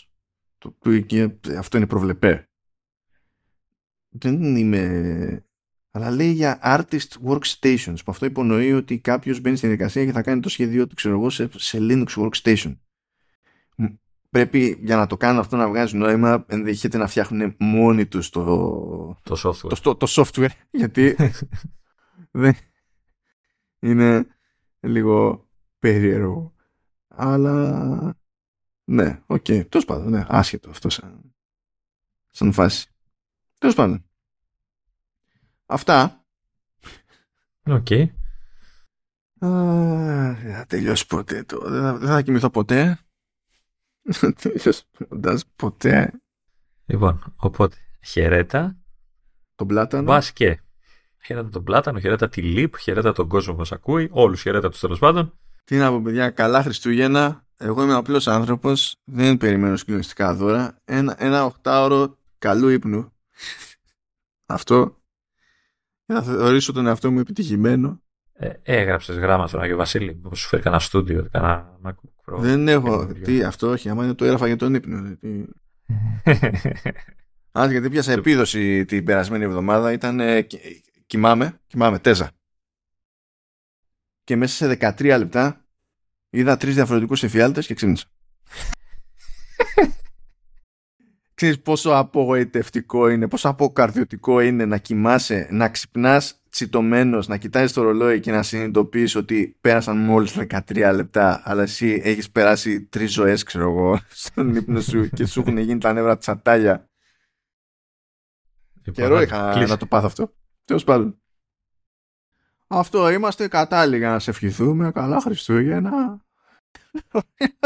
Κράτη, κράτη στους κουραμπιέδες μελομακάρονα στις βασιλόπιτες σε όλα τα Κράτη. Εντάξει τέλος πάντων. Κράτη. Ε, άτε. Φάτε όσο θέλετε τέλος πάντων. Δεν πειράζει. Καλή όρεξη, καλή χώνεψη.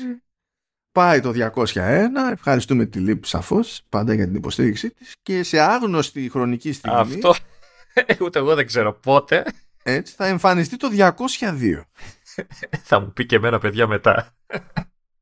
Θα είναι εκτός φυσιολογικής ροής και μοτίβου για να πούμε ότι κάναμε και κάτι έτσι λίγο πιο φαν, ξέρω εγώ, νέρτικο θα είναι, μην αγχώνεστε, αλλά ναι, αυτό. Μέχρι τότε σας αφήνουμε και τα λέμε με νέες φρέσκες ηχογραφήσεις από τη, από τη νέα χρονιά πια. Τη νέα χρονιά. Τσιου.